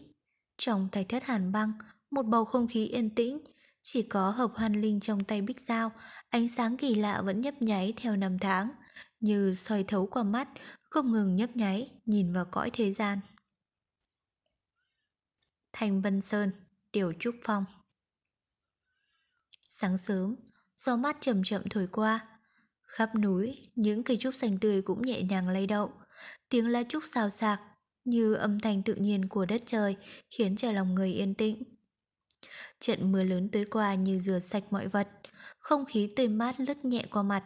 Xa xa, sông núi xanh biếc như một màu tranh vẽ. Nền đá dưới chân vẫn còn ẩm ướt, ngẫu nhiên có vài khe hở vẫn động lại những hạt nước mưa từ đêm hôm trước. Trung quanh nền đá, lá tre rơi rụng rất nhiều, chắc là do những trận gió mạnh tối qua. Lúc này vẫn còn sớm nên chưa có người dọn dẹp. Áo trắng như mây, thanh thú toát tục. Lục tuyết kỳ một thân một mình bước trên con đường nhỏ trong rừng trúc. Ánh nắng ban mai chiếu nhẹ trên mái tóc mềm mại óng ả, làn da mỏng manh dễ vỡ, trong sắc trắng vẫn lẫn một ít sắc hồng. Như trong thâm sơn cùng cốc, nhẹ nhàng mọc ra một bông hoa đẹp đẽ lạ thường. Hai bên đường đi, những cây trúc dài khẽ đung đưa. Trên lá trúc xanh ngắt vẫn còn đọng lại những giọt sương, nhẹ nhàng trượt qua, từ từ rơi xuống đất. Còn đường dài hun hút, quanh co, khúc khỉu. Ánh nắng buổi sớm len qua những khe nhỏ của rừng trúc mà chiếu xuống, bóng trúc lay động, ngã theo thân hình yếu đuối của nàng. Trước mặt một căn phòng trúc đơn sơ, từ từ hiện ra bóng người, chính là nơi tu hành của Thủy Nguyệt Đại Sư, chủ tọa triệt trúc phong. Lục Tuyết Kỳ đứng trước gian phòng, dừng chân ngoài cửa, suy nghĩ giây lát, vươn tay nhẹ nhàng gõ cửa. Sư phụ, đệ tử Tuyết Kỳ bái kiến. Vào đây đi. Giọng của Thủy Nguyệt Đại Sư từ trong vòng vang lên, không buồn, không vui, tựa như không có chút tình cảm, đáp lại hờ hững. Một tiếng cọt kẹt, Lục Tuyết Kỳ nhẹ nhàng đẩy cửa bước vào, lập tức nhìn thấy sư phụ xếp bằng ngồi trên giường trúc, nhắm mắt nhập định, thần thái hiền hòa, không nhìn ra có chút biến đổi nào do nàng đến.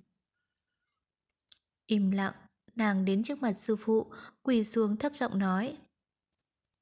Sư phụ, đồ nhi đến rồi.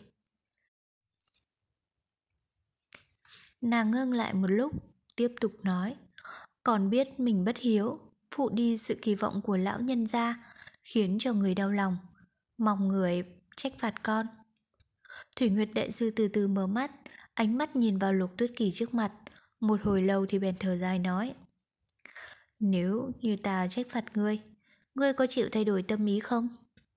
Lục Tuyết Kỳ im lặng cúi đầu, không dám nhìn mặt sư phụ, cũng không nói một tiếng nào. Chỉ là nhìn biểu hiện của nàng thì không hề có chút nào hối hận cả. Thủy Nguyệt Đại Sư lắc đầu, miệng cười khổ nói. Lòng người đã như sắt đá, không chịu quay đầu, ta phạt người phòng có ích gì. Bỏ đi bỏ đi, người đứng lên đi. Lục Tuyết Kỳ cắn chặt môi, tự như có chút kích động, nhưng vẫn không chế được bản thân mà đứng dậy.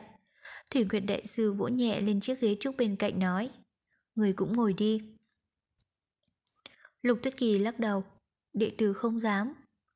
Thủy Nguyệt Đại Sư nhìn nàng một cái. Ở đây chỉ có ta và ngươi, có gì phải suy nghĩ, trừ phi trong lòng ngươi đã oán hận người làm thầy này. Cuối cùng, ta ngăn cách. Lục Tuyết Kỳ lập tức lắc đầu. Sư phụ, con. Thủy Nguyệt Đại Sư giơ tay mỉm cười nói. Được rồi, được rồi. Người do một tay ta nuôi lớn, tính cách của người ta còn không hiểu sao. Bà vươn tay nắm lấy nàng, nhẹ nhàng kéo nàng ngồi xuống bên cạnh, nhìn thật kỹ khuôn mặt xinh đẹp tao nhã, mềm lòng mà nói. Bất luận thế nào, ta thân làm sư phụ, cuối cùng đều mong có con được tốt, còn nhớ lấy điều này. Khóe môi nàng động đậy, nhỏ giọng nói. Con biết rồi, thật ra đều là lỗi của đệ tử. Thủy Nguyệt Đại Sư lắc đầu nói. Thôi, việc đến lúc này, chúng ta không cần tranh luận ai đúng ai sai. Hỏi thế gian tình là gì? Tuyết chảy ra sông, tuy trăm núi ngàn sông, nhưng có mấy ai có thể thật sự bên nhau đến trọn đời. Nói đến đây, tựa như Thủy Nguyệt Đại Sư cũng đang nói đến tâm sự của chính mình, nhất thời ngơ ngác xuất thần. Lục Tuyết Kỳ không dám kinh động sư phụ, chỉ cảm thấy bàn tay đang nắm chặt nàng, hơi ấm từ từ trong lòng bàn tay truyền đến, tự như là quen thuộc rất lâu rồi. Không biết qua bao lâu, Thủy Nguyệt Đại Sư chợt run lên, từ trạng thái xuất thần tỉnh lại, cười khổ một tiếng, tự như cười chính mình, lập tức nói với Tuyết Kỳ. Ôi, nhưng việc này, khi khác hãy nói. Ta tối qua, sai văn mẫn đến gọi con, tất cả mọi việc, nó đã nói với con hết chưa? Tuyết Kỳ lắc đầu nói. Sư tỷ không nói, chỉ nói chuyện với con là sáng nay đến gặp sư phụ. Có chuyện gì sư phụ sẽ nói với con sau? Thủy Nguyệt Đại Sư lặng lẽ lắc đầu nói. Thật ra, còn nhà đầu văn mẫn có biết chút ít, nhưng không nhiều, để ta nói với người vậy. Lục Tuyết Kỳ trong lòng chấn động nhẹ, trên mặt Thủy Nguyệt Đại Sư có vài phần nặng nề, dường như có việc gì khó khăn đang giữ trong lòng. Nàng kiềm không được mà hỏi. Sư phụ, có việc gì khó khăn? Nếu cần đệ tử, người cứ việc sai bảo, đệ tử nhất định sẽ cố gắng hết mình. Thủy Nguyệt Đại Sư gật đầu, mỉm cười nói.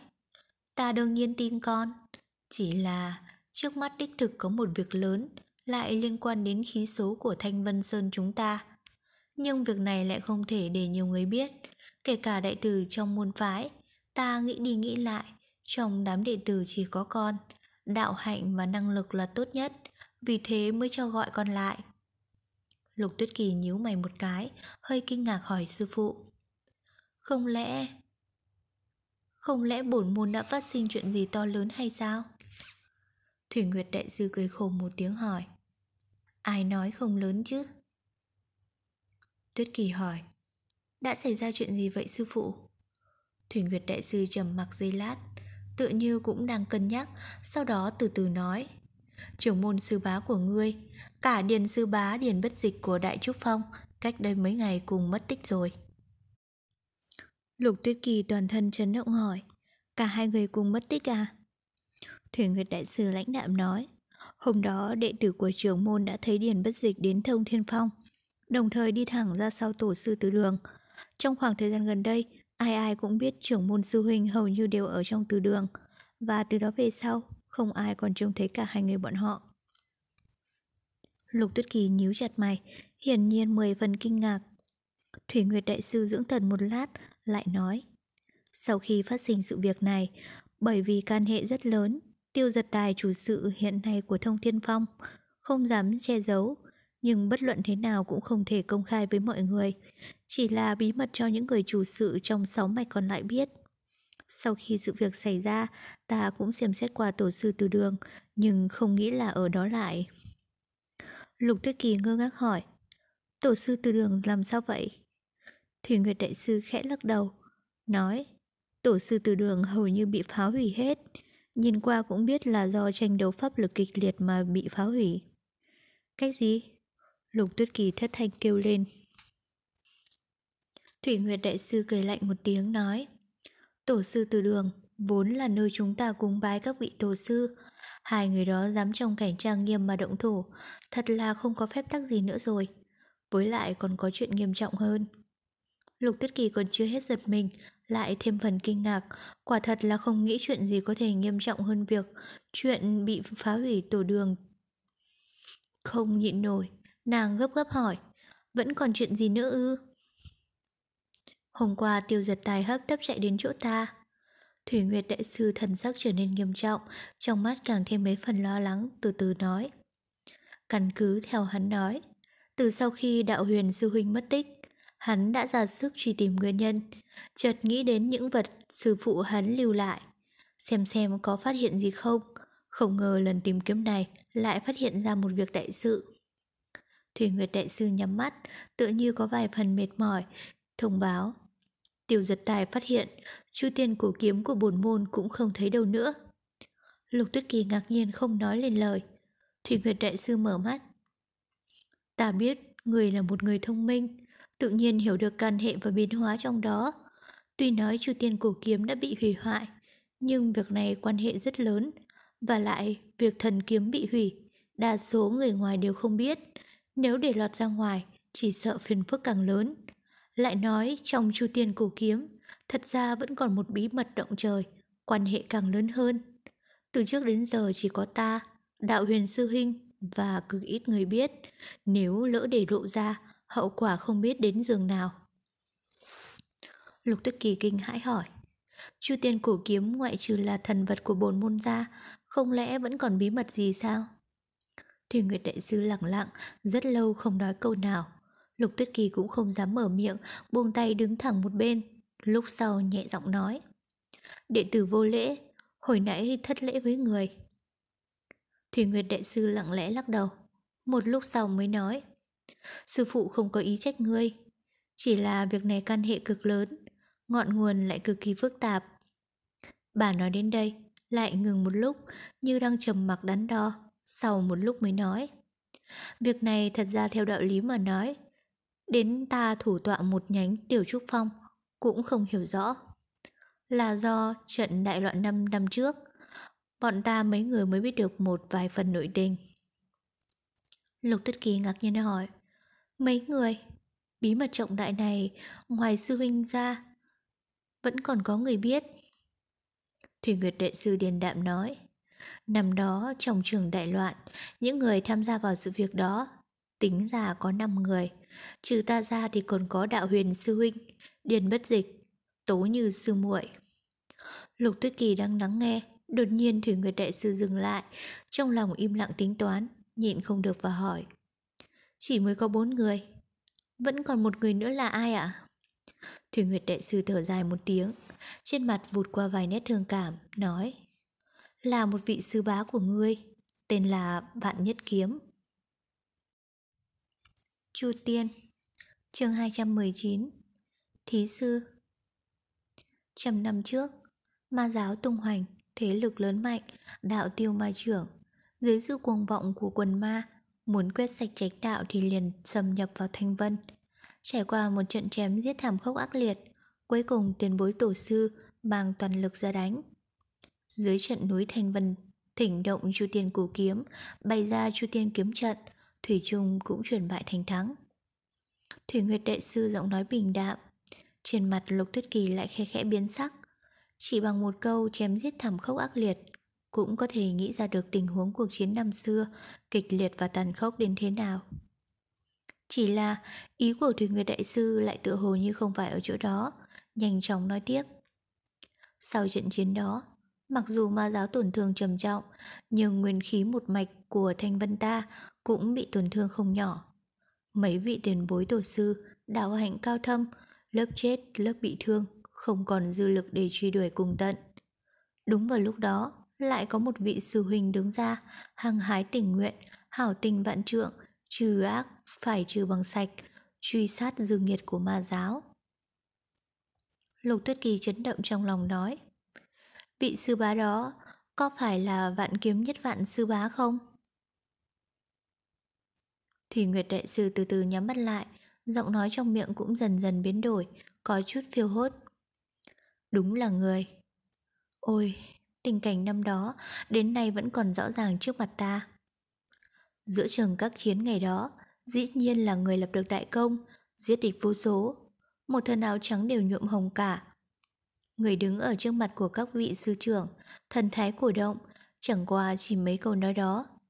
Chỉ mấy câu đã làm cho các sư đệ sư muội trẻ tuổi bọn ta trào dâng nhiệt huyết. Sau đó, trừ ra đạo huyền sư huynh, thân là trưởng môn đệ tử, lại coi sóc bên ngoài thanh vân ta, tổ như sư muội, điền bất dịch, tăng thúc thường, thường tránh lương, thiên vân, thường tùng. Mấy người thủ tọa các nhánh sau này đều hết thảy theo người, từ ấy tung hoành thiên hạ, đến mạn hoang xa xôi. Trên đường gió tạnh mưa máu, đao quang kiếm ảnh cũng chưa từng sợ sệt rút lui. Thủy Nguyệt Đại Sư mắt như với mở, thần tình trên mặt xem ra rất chuyên chú, phảng phất như ở trước mặt bà lại hiện ra đoạn nhiệt huyết sôi sục của tuổi trẻ năm xưa, ngay cả đến hai bên bạ má cũng hơi ửng hồng. Trong căn tiểu ốc, nhất thời không ai nói chi, nhưng giữa bầu không khí đó lại tự hồ như nhiễu động bất an. Giống như ở bên dưới, sự yên ổn là luồng lúc ngầm, hùng bạo, lướt qua không tiếng động. Lâu sau, Thủy Nguyệt Đại Sư chợt cười khổ, lắc lắc đầu, âm thanh chuyển thành bi thương nói Bỏ đi, mấy chuyện cũ đó đều đã qua rồi. Năm ấy đám người bọn ta nhiều lần trải qua kiếp nạn, đánh trọng thương ma giáo dương nghiệt rồi mới trở về Thanh Vân. Nhưng ngay lúc đó, bọn ta lại vô ý bị cuốn vào một bí mật của bổn môn. Sau khi về tới Thanh Vân, Tổ Như sư muội cùng Điền Bất Dịch lâu ngày sanh tình. Thành thật mà nói, ta quá không thích người này. Một đêm khuya, hai người bọn họ giấu sư tổ, còn tổ chân đại sư lén lén lút lút trốn ra ngoài. Sau khi bị ta phát hiện, lo sư muội chịu khổ nên không tố cáo họ. Lỡ như tổ con nổi giận, thì tổ như sư muội lại càng thêm khổ. Liền để cho chuyện đó qua đi. Lục Tuyết Kỳ nghe đến đây, trong lòng kỳ lạ có dư, không khỏi cảm thấy chút tức cười. Chỉ là bất kể thế nào, trên mặt cũng không dám để lộ ra. Thủy Nguyệt Đại Sư tựa như cũng biết được, bất quá cũng chỉ ngừng ở đó liền thẳng tiến. Ai biết bọn họ hai người trẻ tuổi gan lớn, vì tránh né tay mắt của người khác, ngang nhiên lén hẹn nhau ở hậu sơn ngọn thông thiên, đi đến nơi gặp gỡ gần tổ sư từ đường, chỗ ít người lui tới. Lục Tuyết Kỳ cũng lấy làm ngạc nhiên, một lúc lâu cũng chỉ im lặng cúi đầu, tướng mạo điền bất dịch, thủ tọa đại trúc phong trôi qua trước mắt, thầm nhủ thế gian muôn hình, người quả nhiên cũng là không thể nhìn tướng mạo. Thủy Nguyệt Đại Sư sắc mặt không vui, hứ một tiếng nói. Ta thấy bộ đạn giận đó của bọn họ không kèm được giận mà liền hiện thân bước ra. Lại bảo Hồng ưng lại. Tổ sư muội và Điền Bất Dịch dĩ nhiên là hoàng hôn. Đợi sau khi nhìn rõ có mình ta, tổ sư muội liền cười toe tuét quà kéo ta. Điền Bất Dịch, kẻ đó không ngờ gương mặt cũng chẳng cười với ta. Ta ở dưới cơn giận chuẩn bị phát tác. Lục Tuyết Kỳ thầm nhủ trong lòng. Mặt mày điền bất dịch sư thúc lúc đó mà còn dễ coi, mà còn cười được thế mới là quái lạ. Chỉ là nàng nghe Thủy Nguyệt Đại Sư bỗng nhiên ngừng lại, nhịn không được thì bèn hỏi tới. Sau đó thế nào? Thủy Nguyệt Đại Sư im lặng một lát kể. Liền ngay lúc đó, từ nơi tổ sư từ đường, vốn u ám lạnh lẽo, bỗng truyền đến một tiếng kêu lạ. Âm thanh đó như dã thú kêu giống, chưa đầy đau đớn, Âm thanh đó hầu như không phải do người phát ra. Ba người bọn ta dưới sự kinh hãi, vô thức ẩn náu vào chỗ khuất nơi khu rừng rậm bên cạnh. Chốc lát sau, bọn ta thấy được một chuyện bí mật. Lục Tuyết Kỳ chăm chăm nhìn Thủy Nguyệt Đại Sư, lại chỉ thấy trên mặt bà nhấp thoáng vẻ đau khổ. Đoán chừng bí mật này đang ở trong lòng bà đã dày vò nhiều năm, thậm chí cho đến nay dường như sự sắc sảo cũng chưa từng bị bài mòn đi bao nhiêu. Âm thanh thấp trầm của Thủy Nguyên Đại Sư luôn có chỗ ồm ồm, chỉ là chữ chữ câu câu đó, lại tự hồ như sấm nổ trên trời, từ từ phơi bày ra chuyện kinh động xa xưa. Một bóng người, loạn choạng lảo đảo bước ra từ tổ sư từ đường. Y phục toàn thân rách nát tả tơi, tóc tai rũ rượi, chèn lấy gương mặt. Nhìn thì không rõ mặt mày, hình dáng nhìn điên dại, đồng thời trong miệng không ngừng giống lớn.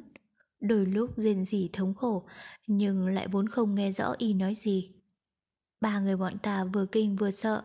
Tổ sư từ đường là nơi trọng địa như thế, làm sao có thể xuất hiện một nhân vật với bộ dạng điên rồ ấy. Nhưng cũng không thể để y chạy loạn như vậy. Vào lúc ba người bọn ta tính ra tay ngăn chặn tên điên đấy, bỗng nhiên hai bóng người lại phóng ra từ trong tù sư từ đường, đáp xuống trước mặt nhân vật điên rồ, lại cùng lúc quỳ xuống một lượt. Đêm đó chẳng sáng, ba người bọn ta nhìn rất rõ ràng. Hai người ấy không ngờ lại là hai vị sư huynh mà đám trẻ tuổi của bọn ta thường ngày kính trọng vô cùng. Đạo huyền sư huynh và vạn kiếm nhất sư huynh. Lục tuyết kỳ thất thanh hỏi, sao? Thủy Nguyên Đại Sư nhìn nàng một cái, nhạt nhẽo nói. Con cũng kinh khiếp ư. Đương nhiên ba người bọn ta, phần kinh hãi đó so với con chỉ có hơn chứ không có kém. Đều hoảng sợ mà ngây ra. Tiếp theo đó, càng làm cho người ta không thể tưởng, trên mặt đạo huyền sư huynh và vạn sư huynh tràn đầy đau đớn khổ sở. Chẳng ngờ quỳ khác nhau trên đất, mỗi người một bên, mỗi người ôm lấy một chân của kẻ điên kia ôm chặt không buông, thanh âm tha thiết khẩn nài, kêu gọi từ miệng lại là hai chữ sư phụ. Lục tuyết kỳ lúc đó đã sợ đến kêu hoảng cũng không phát ra được. Thủy Nguyệt Đại Sư nhìn xem, tựa như đã hoàn toàn chìm trong câu chuyện, âm thanh trầm thấp. Bị họ kêu một tiếng, bọn ta sừng sốt có thừa. Khi ấy mới phát hiện ra thân hình tướng mạo kẻ điên ấy, chẳng ngờ lại là thanh vân môn trưởng, trưởng giáo chân nhân. Ân sư truyền nghệ cho hai vị sư huynh ấy, thiên thành tử sư bá, người trước đây không lâu vừa ở trong trận chính mà đại chiến, đại phát thần oai. Bọn ta chỉ thấy vị trưởng môn sư bá ấy không có chút thần thái tôn nghiêm này trước. Miệng nói lời giảm bậy, tự như chửi rủa gì đó, nhưng nghe không ra. Hai vị sư huynh nhìn xem đau đớn cùng cực, lệ chảy đầy mặt, ôm chặt lấy chân trưởng môn sư bá, thiết tha khẩn cầu. Đều nói là sư phụ tỉnh lại, sư phụ tỉnh lại đi. Mấy lời đó, nhưng trưởng môn sư bá không biết vì sao với đạo hạnh tu ấy của người mà lại bị tâm trí mê loạn. Đối với lời khẩu cần của hai vị đệ tử, hết sức đắc ý, của người thì lại lấp chặt hai tai, chẳng nghe, đến cuối cùng xoay đầu ngược lại, hùng quang trong mắt lóe lên, trừng mắt nhìn hai người ấy, rú to lên một tiếng. Chẳng ngờ lại ra tay khắc nghiệt song trưởng đánh xuống. Lục tuyết kỳ nghe đến chỗ đó, như chính bản thân mình đang ở trong cảnh nhịn không được mà dùng mình. Thủy Nguyệt Đại Sư nói, lúc đó ba người bọn ta ngó trộm một bên, tâm đã sớm loạn rồi. Lúc ấy mắt thấy trưởng môn sư bá đột nhiên trở mặt, hạ độc thủ với hai vị sư huynh, đúng là không biết phải làm sao. Ai ngờ, trong lúc hai người bọn họ sắp bất mạng dưới trướng của thiên thành tử sư bá, bỗng đạo huyền sư huynh ôm chân trưởng môn sư bá quay vòng một cái. Nguyên người xoay vòng ra sau lưng của thiên thành tử. Nhanh chóng vô cùng, như xét chớp một cái, dĩ nhiên rằng lấy hai tay thiên thành tử sư bá. Cùng lúc toàn thân phát sáng quang mang, giữ chặt lấy thiên thành tử sư bá. Vạn sư huynh tựa hồ như không liệu được đạo huyền sư huynh có thể làm ra như thế? Thì run lên một cái. Không ngờ thiên thành sư bá mặc dù điên loạn, nhưng đạo hạnh vẫn còn. Hai tay bị huyền đạo sư huynh kiềm chế, lại tung ra một cước. Tức thì, đá vạn sư huynh bay ra. Vạn sư huynh bay thẳng ra chỗ hai cây gãy, rồi phun ra một ngụm máu. Lúc ấy, cảnh tượng biến hóa kỳ liệt. Ba người bọn ta đều y như là ngớ ngẩn. Chỉ là lớn nga lớn ngớ nhìn coi. Hoàn toàn không biết ứng biến như thế nào. Chỉ nghe đạo huyền sư huynh lớn tiếng hô. Vạn sư đệ, đệ còn chưa ra tay. Vạn sư huynh nghe lời đó, toàn thân run rẩy cùng cực, nhưng động vẫn không động. Hai mắt trừng trừng, kiên quyết nhìn sư phụ và đạo huyền sư huynh. Thiên thành tử sư bá đạo hạnh cao thâm, gắng sức bẻ lại. Mặc dù đạo huyền sư huynh hai tay vẫn kiềm chế thân mình sư phụ, nhưng chẳng qua chỉ là trong chốc lát. Sắc mặt người hồng lên, cũng liền đó phun ra mấy ngụm máu tươi, đồng thời ánh sáng xanh trên mình vô cùng nhanh chóng ảm đạm đi. Rõ ràng là đạo hạnh năm xưa của người vẫn còn kém thiên thành tử sư bá một đoạn. Ở ngay lúc ấy, mắt thấy đạo huyền sư huynh không thể chống chọi, chợt một bóng trắng chớp. Chính là vạn sư huynh. Ba người bọn ta bàng hoàng, mắt mở to nhìn ra vạn sư huynh, phát ra một tiếng cuồng hống thế này. Từ đằng xa lao phúc tới, sau tiếng kêu sắc nhọn, trong tay người đương nhiên có thêm thanh thần trầm long kiếm, không ngừng đâm vào ngực của thiên thành sư bá. Trong gian tiểu ốc, tĩnh lặng, chết chóc, phảng phất giống như là một đêm tối thề lương lạnh lẽo của năm xưa. Sự im lặng sau cơn thảm biến, sau sát ý cuồng cuộn. Cái đau đớn thừa lại thuộc về sự yên lặng. Sắc mặt lục tuyết kỳ trắng xanh, qua một lúc lâu thấp giọng nói. Trong môn ghi lại, thiên thành tử sư bá. Vào trăm năm trước, ở trước lịch vị của đại tổ sư, nói tổ sư từ đường mà sanh hóa, lâm trung, truyền ngôi cho đạo huyền sư bá. Thủy Nguyệt Đại Sư cười thảm một tiếng lắc đầu. Âm thanh trầm thấp mà nói. Nhìn thấy một trận thẩm chiến trong môn, hơn nữa hai người sát sư. Chẳng ngờ là hai vị sư huynh mà ngày thường bọn ta kính trọng nhất. Ta, Tô Sư muội và Điền Bích Dịch ba người đều hoàn toàn mất hết chủ ý. Chẳng biết làm sao, ngay cả lúc Tô Sư muội kích động lại không cẩn thận gây ra tiếng động. Nhưng có lẽ hai người họ cũng vừa mới thí sư, tâm tình cũng còn kích động vô cùng, thành ra không để ý đến chỗ bọn ta. Cũng là do hai người họ, sau một hồi lâu nhìn nhau, liền chậm chậm quỳ xuống ở trước thân xác thiên thành tử sư bá. Vốn ở trong bổn môn, từ thanh diệp tổ sư truyền xuống, vô thượng thần binh chu tiên cổ kiếm. Chẳng ngờ, có một bí mật vô cùng to lớn, đó là cầm thần kiếm ấy, mặc dù giết hết yêu tà, cũng có thể là do chiếm giết nhiều đi trong năm tháng. Ai rẻ bản thân kiếm ấy, có một cỗ mà tính quỷ dị. Người cầm kiếm, một khi kích phát ra toàn bộ linh lực uy thế của kiếm, liền bị phải ma linh cảm của kiếm cầm ngược. Dần dần, khống chế tâm trí, biến thành tàn nhẫn háo sát. Ngay cả người đạo hạnh cao thâm cũng không thể chống cự.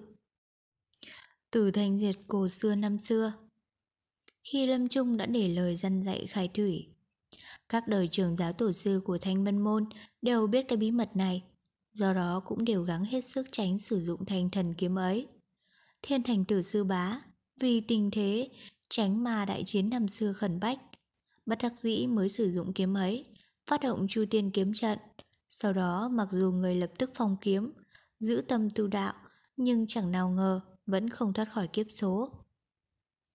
Ở lúc thiên thành tử sư bá còn tỉnh táo, người liền bí mật đem cả bí mật đó nói cho hai đệ tử đắc ý nhất của mình là đạo huyền sư huynh cùng vạn kiếm nhất sư huynh. Một là người vẫn luôn tin tưởng hai người đó biết hết mực. Hai là nếu chỉ nói cho một người biết, chỉ sợ khi có biến, thiên thành tử sư bá sợ mình đạo hạnh quá cao, một trong hai người khó mà kiềm chế được mình. Kết quả cuối cùng rốt cuộc cũng biến thành kết quả như vậy. Lục Tuyết Kỳ nghe đến đây, chợt chấn động trong lòng, ngước đầu thình lình vội vàng nói. Sư phụ, vậy giờ đây đạo huyền trưởng môn sư bá, người chẳng lẽ cũng... Thủy Nguyệt Đại Sư thở dài một tiếng, lặng lặng gật đầu, Lục Tuyết Kỳ ngạc nhiên không nói. Thủy Nguyệt Đại Sư trầm lặng một hồi lâu, trầm trầm mà nói. Trong vòng 10 năm, đạo huyền sư huynh hai lần động dụng chu tiên cổ kiếm. Đặc biệt là hạo kiếp thú yêu lần này, người đem thiên cơ tỏa trên các mảnh sơn phong của Thanh Vân Sơn mà giải khai hết. Đem oai lực của chu tiên kiếm trận bước ra đến cùng cực. Nhưng thế lực phản lại ma linh, tưởng như cũng có thể đoán được. Kỳ thật ta đã sớm nghĩ đến như thế, chỉ là 10 năm trước, mặc dù đạo huyền sư huynh động dung, qua chu tiên cổ kiếm có một lần, nhưng lại có thể không bị lực phản lại của ma linh làm khốn. Ta liền còn lòng cầu may, nghĩ người đạo hạnh cao thâm lần này vẫn có thể qua được tai kiếp. Chỉ tiếc, ý trời, ý trời. Lục Tuyết Kỳ im lặng trong chốc lát hỏi. Sư phụ, một bí mật tày trời như thế, người vì sao nói cho đệ tử nghe? Chẳng lẽ có đại sự gì muốn dặn dặn, dặn dò đệ tử? Khuôn mặt Thủy Nguyệt Đại Sư nghiêm chỉnh, nhìn Lục Tuyết Kỳ nói. Đúng vậy. Lục Tuyết Kỳ khẽ khẽ cúi đầu. Ân thầy sâu nặng, đệ tử dẫu chết cũng khó đáp, có chuyện gì xin sư phụ cứ dặn bảo. Thủy Nguyệt Đại Sư thiết tha nhìn Lục Tuyết Kỳ. Cái bí mật này trước tiên chỉ có trưởng giáo thành vân môn biết. Nhưng mấy ngày nay, để tâm quan sát trưởng môn tiêu giật tài, rõ ràng là lại không biết. Bởi vậy cho nên, trong những người còn biết bí mật này ở trên đời, Điền Bất Dịch đã thần bí mất tích theo đạo huyền sư huynh. Tổ sư muội cùng Điền Bất Dịch trước nay, phu thê tình thâm, lúc này chỉ sợ đã làm đại loạn trong lòng. Do đó có chuyện gì cũng chỉ có ta đứng ra làm chủ. Lục Tuyết Kỳ ngẩng đầu nhìn Thủy Nguyệt Đại Sư, ngập ngừng một lát nói. Sư phụ, ý tứ của người là... Thủy Nguyệt Đại Sư nói. Mặc dù đạo huyền sư huynh cùng Điền bất dịch thất tung, nhưng ai cũng chẳng biết cuối cùng họ đi về đâu. Không biết có rời khỏi Thanh Vân Sơn chưa, sở dĩ ta phải lưu lại trên núi, phòng khi hai người họ xuất hiện trên núi, ta còn quyết định kịp lúc cho được. Nhưng cũng đồng thời phải sai người xuống núi tìm kiếm, đệ tử dưới trướng ta, tâm trí kiên định, đạo hạnh cao thâm, tuyệt đối không một ai có thể sánh với con, Trách nhiệm nặng nề này cũng chỉ có thể giao cho con mà thôi. Sắc mặt lục tuyết kỳ ngưng trọng, ở trước mặt Thủy Nguyệt Đại Sư chậm chậm quỳ xuống. Dù sao đi nữa, nàng Thủy Trung vẫn là nhân vật băng tuyết thông minh. Sự quan hệ mật thiết bên trong này, làm sao mà chẳng hiểu rõ trước. Chốc lát sau, nàng thấp giọng nói. Lệnh của sư phụ, đệ tử kính nghe. Chỉ là... Chỉ là đệ tử không biết nếu muốn đệ tử Hạ Sơn tìm kiếm hành tung của hai vị sư trưởng, sư phụ phân phó một tiếng là được, tại sao còn phải nói cái bí mật đó cho đệ tử? Nói đến phần sau, thanh âm lục tức kỳ quả có chút run rẩy. Sắc mặt thủy nguyên đại sư tái xanh, cơ thịt khóe mắt tựa như co giật nhẹ nhẹ. trầm lặng hồi lâu bà mới từ từ nói. Điền bất dịch chủ động đi gặp đạo huyền sư huynh. Hiển nhiên là biết rõ sự bí mật này còn nhìn được ra đạo huyền sư huynh đã bị ma linh phản lại. Giữa hai người nhất định có một trận kịch đấu. Sau khi con hạ sơn, gắng sức tìm kiếm hành tung của hai người họ. Giả sử có thể tìm gặp được, nói nghiêm trọng là quả thật hai người bọn họ đồng thời đấu pháp. Hai bàn tay của Thủy Nguyên Đại Sư từ từ nắm chặt lại, thành quyền đầu. Còn tiện thể tìm cơ hội, đem người bị ma linh khống chế đó, một kiếm giết đi. Sắc mặt lục tuyết kỳ trắng nhợt như tờ giấy Lại Thủy chung không nói gì Chỉ là chậm chậm cúi đầu xuống Lâu, lâu lắm Bên trong gian tiểu ốc một màn im lặng giết chóc. Chỉ sau đó mới nghe tiếng của nàng Nhỏ đến mức khó mà nghe được. Dạ. Chu Tiên chương 220 Huyết trận. Hồ Kỳ Phong Quỷ Vương Tông Tổng Đàn. Trên đường, quỷ lệ chỉ thấy đầu óc trống rỗng, chỉ có thân ảnh mơ hồ của nữ tử thần bí kia lần khuất, ẩn hiện trước mặt hắn. Chỉ là hắn lại biết rất rõ, đó chỉ là một ảo ảnh mà thôi. Lẽ nào không phải? Trong lúc hoang mang, hắn mới phát hiện không biết từ lúc nào hắn đã rời khỏi thạch thất của mình. Cửa đá đã mở rộng, từ bên ngoài nhìn vào vẫn có thể nhìn thấy bên trong hỗn loạn tươi bời Đây chính là kết quả của trường đấu pháp khi nãy của hắn với quỷ vương khi nãy. Hắn nhìn đống lửa bừa bộn đó, trầm mặc rất lâu, chậm rãi bước vào, tìm một chiếc ghế còn nguyên vẹn ngồi xuống. Bên cạnh chiếc bàn vỡ nát, ngẩn ngơ mà xuất thần.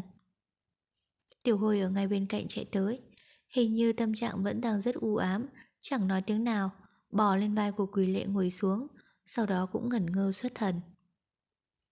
Có lẽ nó đang lo lắng cho thao thiết.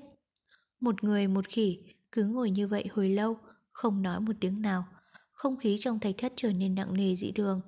Cuối cùng, đột nhiên quỷ lệ khẽ động thân mình, sau đó đưa tay ra, kéo tiểu hôi xuống, đưa ra trước mắt. bà con mắt của tiểu hôi vô cùng hấp háy. Nhìn chăm chăm vào quỷ lệ, quỷ lệ thấp giọng nói. Tiểu hôi, người nói cho ta biết ta phải làm sao? Tiểu hôi không nói tiếng nào, chỉ nhìn hắn.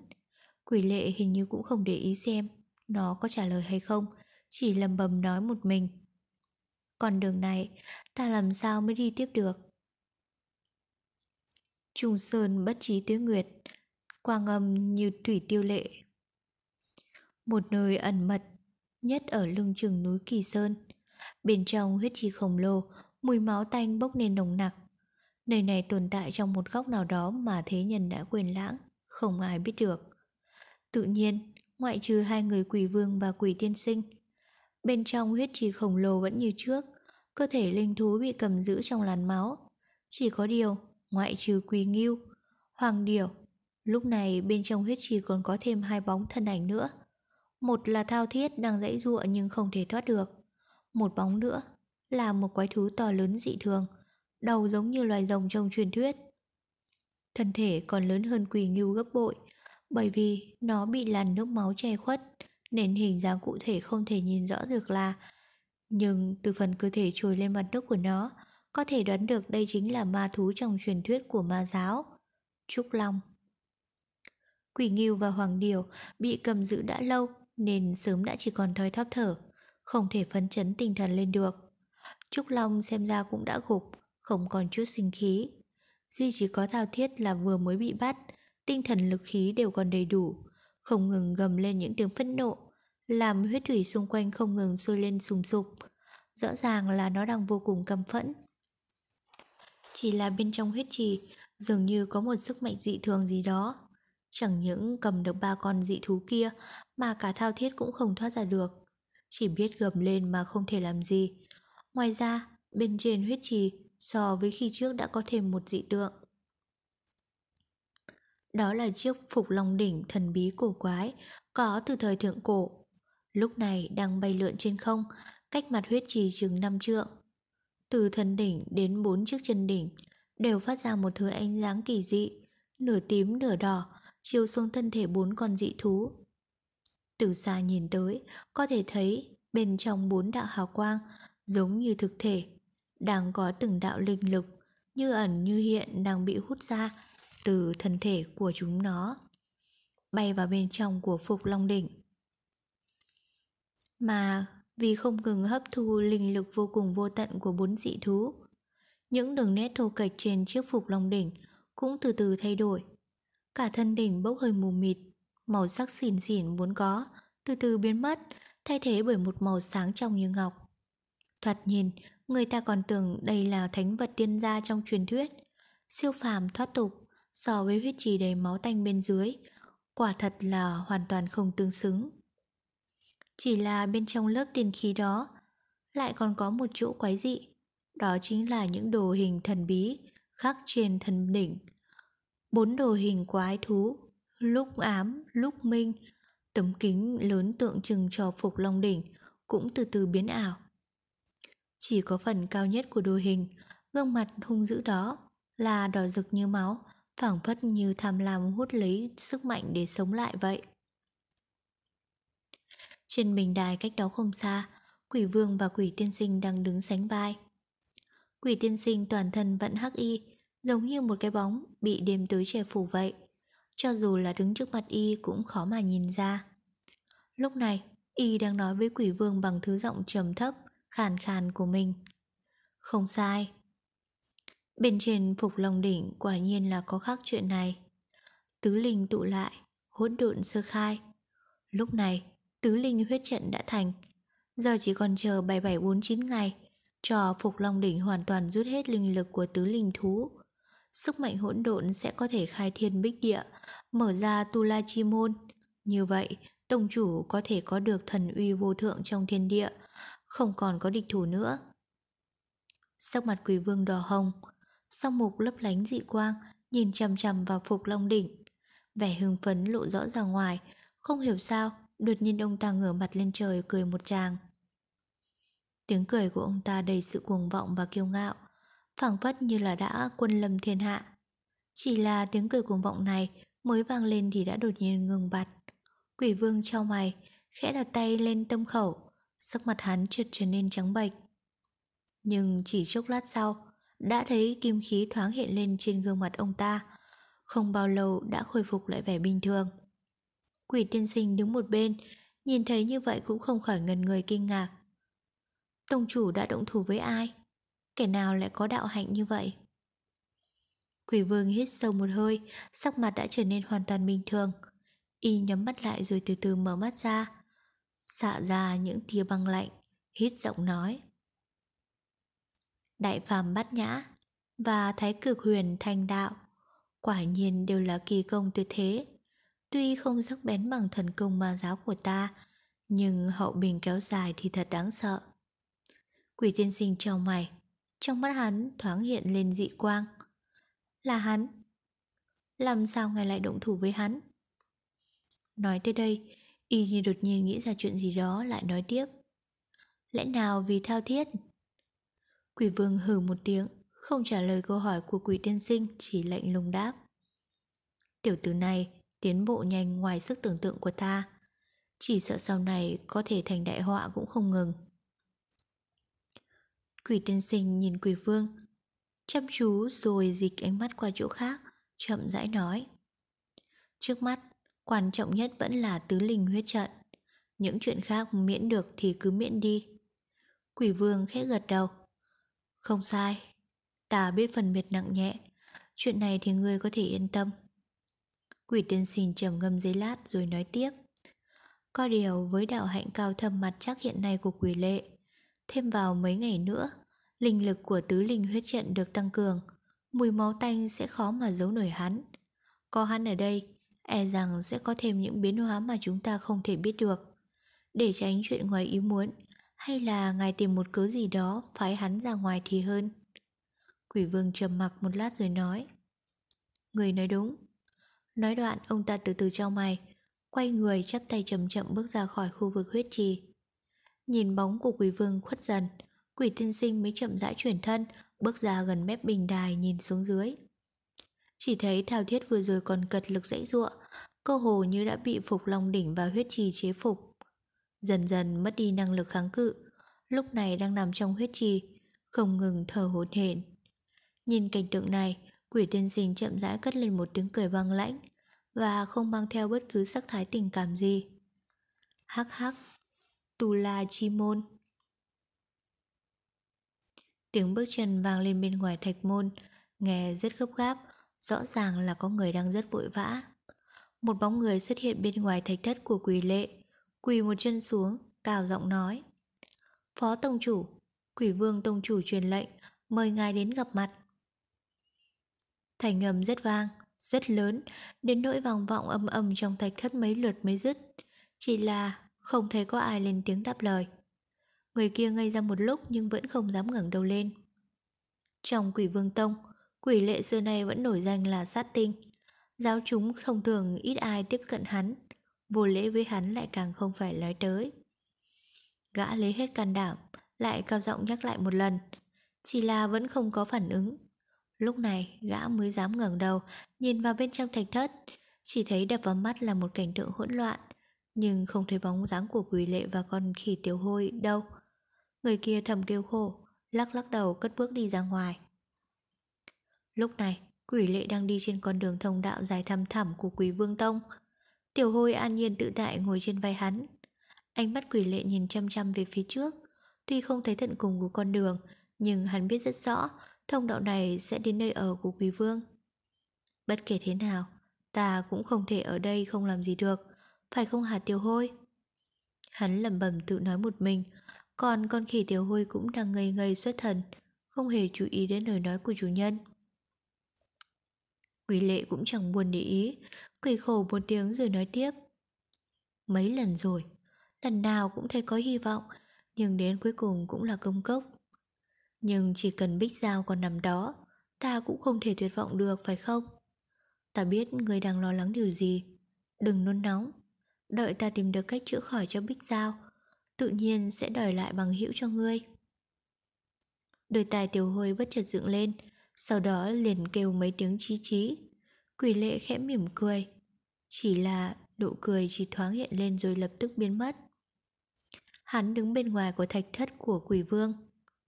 Bên ngoài thạch thất, vang lên mấy thanh âm có thể nói là đã quen thuộc. Quỷ vương ngồi ngay ngắn trên ghế, trong đầu không hiểu sao lại hiện lên hình bóng của nữ nhi. Thạch môn đã mở ra, quỷ lệ xuất hiện. Người đến rồi hả? Quỷ vương chậm rãi hỏi. Vâng, quỷ lệ gật đầu, thanh âm bình đạm như chưa từng xảy ra chuyện gì giữa hai người vậy. Hai người đàn ông đều trầm mặc không nói gì. Một lúc lâu sau, quỷ lệ mới nói. Có một chuyện tôi muốn nói với ông. Người nói đi. Quỷ lệ cất giọng đều đều. Ông đã dẫn giáo chúng tới đây. Còn tôi mang theo theo thiết về cho ông.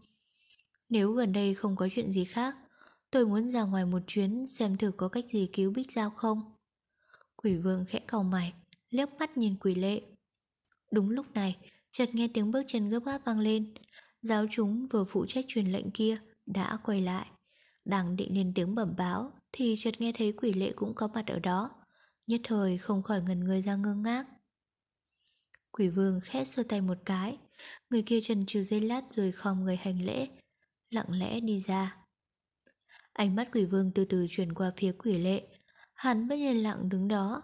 Phòng mắt nhìn khắp trên dưới ma giáo lúc này, bất luận là ai đứng trước mặt quỷ vương cũng phải sợ hãi e dè, nhưng chỉ có hắn là cơ hội chưa từng thấy sợ hãi. Đây chính là nam tử mà nữ nhi của ông ta hết lòng hết dạ yêu thương sao? Người đi đi. Thành âm của quỷ vương đột nhiên như có thêm mấy phần mệt mỏi. Quỷ lệ lặng lẽ gật đầu. Trận đấu pháp vừa rồi, tuy cả hai đều cố giả bộ như không có chuyện gì, nhưng rất rõ ràng quan hệ vốn đã không thân thiết lắm của hai người, giờ đây lại như càng xa khách thêm một quãng khá lớn nữa. Hắn quay người nhìn ra ngoài, chỉ là đúng vào lúc hắn bước qua bậc tăng cấp, đột nhiên lại khựng người lại. Một mùi vị kỳ dị không biết từ đâu sộc tới, giống như đột nhiên bị hắn rơi xuống vực sâu vạn trượng vậy. Hô hấp cũng khó khăn, lại giống như một cơn sóng ập tới, máu tanh ngập đầu, tiếng nước sôi sùng sục vang lên bên tai như sấm. Quỷ lệ mặt biến sắc. Nhưng mùi vị quỷ dị này giống như là ảo ảnh vậy, trong nháy mắt đã tan biến hoàn toàn, xung quanh trở lại yên tĩnh như thường. Thành âm của quỷ vương vang lên sau lưng hắn, đều đều không có chút tình cảm. Sao vậy? Quỷ lệ vẫn quay lưng với ông ta, đứng lặng hồi lâu rồi đáp. Không có gì. Nói dứt lời liền chậm rãi bước đi, thạch môn từ từ đóng lại sau lưng hắn. Khi hai cánh cửa đá hoàn toàn khép kín lại, quỷ lệ đột nhiên quay ngất lười, như nhanh như chớp, song mục sáng rực tinh quang, nhìn chăm chăm vào thạch môn của quý vương. Ánh mắt hắn như âm trầm, cơ hồ như đang nghi hoặc điều gì đó. Còn ở bên trong thạch thất, quỷ vương cũng nhìn chăm chú vào thạch môn hồi lâu, mặt không có chút biểu tình, dường như đang suy nghĩ chuyện gì đó. Nhưng cuối cùng cũng lắc đầu, quay người đi ra đầu bên kia của thạch thất, vỗ vài cái vào tường. Chỉ trong giây lát, cả bức tường giống như được tạc từ một tảng đá lớn, đột nhiên tách ra để lộ một bí đạo hẹp, chỉ đủ một người đi. Mùi máu tanh bốc lên nồng nặc, quỷ vương chậm rãi bước vào. Sau lưng ông ta, tường đá từ từ đóng lại. Trung thổ, ở một nơi nào đó, cách Nam Cương ngàn dặm khá gần Thanh Vân Sơn. Nơi này hoang sơn dã lạnh, không có lấy một bóng người, sân mạch nhấp nhô, còn có một con sông lớn cuồn cuộn chảy qua. Nếu xét về địa lý, dãy núi vô danh này có thể coi là thuộc đoạn đuôi của dãy Thanh Vân Sơn vĩ đại. Còn con sông dài kia cũng có thể coi là một chi lưu thuộc thượng du của con sông chảy qua ngoài thành Hà Dương. Chỉ là nơi này, dù sao cũng cách Thanh Vân Sơn một đoạn đường không nhỏ, chỉ thấy mãnh thú ẩn hiện, lang hú hổ gầm, không thấy nửa phần tiên khí linh tính gì hết. Chỉ là nơi này đã bị thiên địa nhân gian lãng quên. Hôm nay đã bị phá đi sự yên lặng vốn có. Hai bóng thân ảnh lướt qua không trung, người trước người chạy, người sau đuổi. Phía trước là một bóng đen, còn phía sau thì phản quang lấp lánh, nhưng đều nhanh như thiểm điện. Hắc ảnh thoát lên thoát xuống, đột nhiên trầm mình lao xuống rừng hoang, chạy ngang chạy dọc, cực kỳ khéo léo, Có điều thân ảnh phía sau gã cũng thần thông không kém chỉ thấy khẽ đảo người một cái, Đã đuổi sát ở phía sau. Không để bị chậm lại dù chỉ nửa phần, Thậm chí còn rút ngắn lại khoảng cách nữa. Đột nhiên, bóng đèn phía trước dường như biết được, Tạm thời không thể bỏ rơi kẻ đang chui đuổi phía sau. Bất ngờ khựng người lại, Rồi cơ hồ như cùng một sát na nào đó, Gã quay người lại. Hữu thủ vung lên, Liềm điểm ra năm cái. Chỉ nghe tiếng xì xì vang lên, Giữa hoàng lâm dưới ánh mặt trời xuất hiện năm điểm âm hỏa. Bên trong ánh lửa Còn xuất hiện những bộ khô lâu đáng sợ. Cuồng phòng thổi lên Quấn về phía thân ảnh đang đuổi sát ở phía sau. Bóng xám kia Nháy mắt đã đuổi tới, Nhưng cũng nói dừng là dừng. Chỉ là y lúc này cũng đang toàn thần, Tập trung vào năm ngọn âm hỏa, Hiển nhiên là không dám coi thường. Trong giây lát, Chỉ thấy trên tay bóng xám đã có một trận hàn quang lưu chuyển. Hắn lấy ra một pháp bảo hình ống, Hai đầu sắc nhọn, Sáng lồng lanh như ngọc. Pháp bảo này vừa xuất hiện, Cây cỏ và mặt đất xung quanh liền bị phủ một lớp sương mờ. Nhiệt độ cũng lập tức giảm xuống. Chỉ thấy năm điểm âm hỏa lao tới như gió. Pháp bảo của người áo xám xoay chuyển giữa không trung, Hút sạch tất cả vào bên trong. Trong nháy mắt, Lửa như gặp phải hàn băng. Năm điểm âm hỏa từ từ tối dần rồi biến mất. Hắc quang cũng từ từ tàn đi. Cửu hàn ngưng băng thích, Quả nhiên là lợi hại. Ngữ khí người áo đen cơ hồ như cảm thán, Cơ hồ như tán thưởng, Nhưng hoàn toàn không hề có vẻ tức giận hay là lo lắng gì. Còn lão già áo xám Đứng trước mặt gã Chính là nhân vật số 2 của phần hương cốc, Thượng quan sách. Trong tay lão tự nhiên chính là pháp bảo ngày đó đã từng khiến cửu vĩ thiên hồ phải đố kỵ. Cửu hàn ngưng băng thích Thượng quan sách cười khan một tiếng rồi trầm giọng Độc vui yêu ngươi, khen một câu thật cũng không dễ. Hắc y nhân kia chính là vui yêu đã sống sót ở sơn ma cổ động ngày ấy. Chỉ là không biết tại sao gã với thượng quan sách lại truy đuổi nhau thế này thôi. Vui yêu đưa mắt nhìn thượng quan sách một lượt, đột nhiên trở nên nhũn nhặn. Lão hữu ta với ngươi không phải chỉ có giao tình một hai ngày, tại sao ngươi cứ phải bức ép ta như thế? Thượng quan sách cất giọng đều đều đáp. Mục đích của ta thì đã nói với ngươi từ lâu. Không có ý gì khác, Chỉ là cốc chủ của chúng ta muốn gặp các hạ. Có chuyện muốn nói. Vì vậy mới mời các hạ di bộ đến phần hương cốc. Chỉ đơn giản vậy mà thôi. Bùi yêu lắc đầu cười khổ. Vị cốc chủ sư huynh đó của ngươi, Tâm địa quá âm trầm. Ta tuy sống trên đời này lâu như vậy, Nhưng vẫn không thể bì được với y. Thêm nữa ý đồ của các người thật không rõ ràng có phải là vì bí mật của vu tộc chúng ta không? Thượng quan sách hừ một tiếng. Người biết thì tốt. Ngày nay nằm cường hỗn loạn, ngũ tộc phân tranh, đang cần phần hương cốc xuất hiện, chủ trì đại cục. Huống hồ chúng ta cũng đâu có ác ý. Nói thế nào thì nói, chúng ta cũng tốt hơn lũ yêu thú cùng hùng cực ác ấy nhiều. Không phải vậy sao? Vui yêu nhìn lão chăm chú rồi nói. Bí mật về thiên hỏa của vu tộc, Ta thực sự không biết. Nếu lão hữu, ngươi, Nể tình quen biết lâu năm, Thì hãy bỏ qua cho ta lần này đi. Thượng quan sách lắc đầu, Ta cũng thân bất do kỷ. Nói dứt lời, Cửu hàn ngưng băng thích trong tay lão, Chậm chậm hoa lên nửa vòng. Phát ra hàn khí nghi ngút, Bước về phía vui yêu. Vui yêu đứng yên bất động. Không biết có phải biết rõ Mình không thể chạy thoát khỏi thượng quan sách Nên đã bỏ cuộc hay không? Chỉ chậm rãi nói. Lão hữu, Thế gian rộng lớn, Mọi sự biến ảo vô thường. Ngày đó ta không theo nương nương và đại ca xuống cửu tuyền, Chính là vì muốn nhân chứng năm còn lại của mình, Đến trung thổ để xem thế gian. Nẽ nào cả một chuyện nhỏ này Người cũng không tha cho ta cơ hội hay sao? Thượng quan sách hử lạnh một tiếng. Rõ ràng là không hề tin của lời của vui yêu. Lúc này, Lão đã bước đến chỉ còn cách vui yêu chừng ba thước. Nhưng bất ngờ, Lão lại biến sắc, Hai mắt nhìn chầm chầm xuống đất. Chỉ thấy ánh mặt trời rực rỡ, Thân ảnh của vui yêu đột nhiên phiêu phiêu hốt hốt. Không hề thấy bóng đâu nữa, Hơn nữa lại đung đưa theo gió, Cơ hồ như một bóng ma vậy. Thượng quan sách khẽ động thân mình trong nháy mắt đã đến trước mặt vui yêu. Cửu hàn ngưng băng thích, chém bổ xuống. Một đạo hàn quang rực rỡ, trẻ dọc vui yêu ra làm đôi. Chỉ là hai nửa đó, trong nháy mắt đã biến thành một làn khói đen, biến mất trong không khí. Thượng quan sách tức giận đến độ, gương mặt già nuôi trở nên trắng bệch như tờ giấy. Tự nhiên biết, trong lúc sơ ý đã để vui yêu giờ trò che mắt. Tức giận, dẫm mạnh chân một cái, tung mình bay lên không, nhìn quanh bốn phía. Chỉ thấy một đạo hắc ảnh đã bay vút đi về phía bắc, liền lập tức hóa thành một bóng xám mà đuổi theo.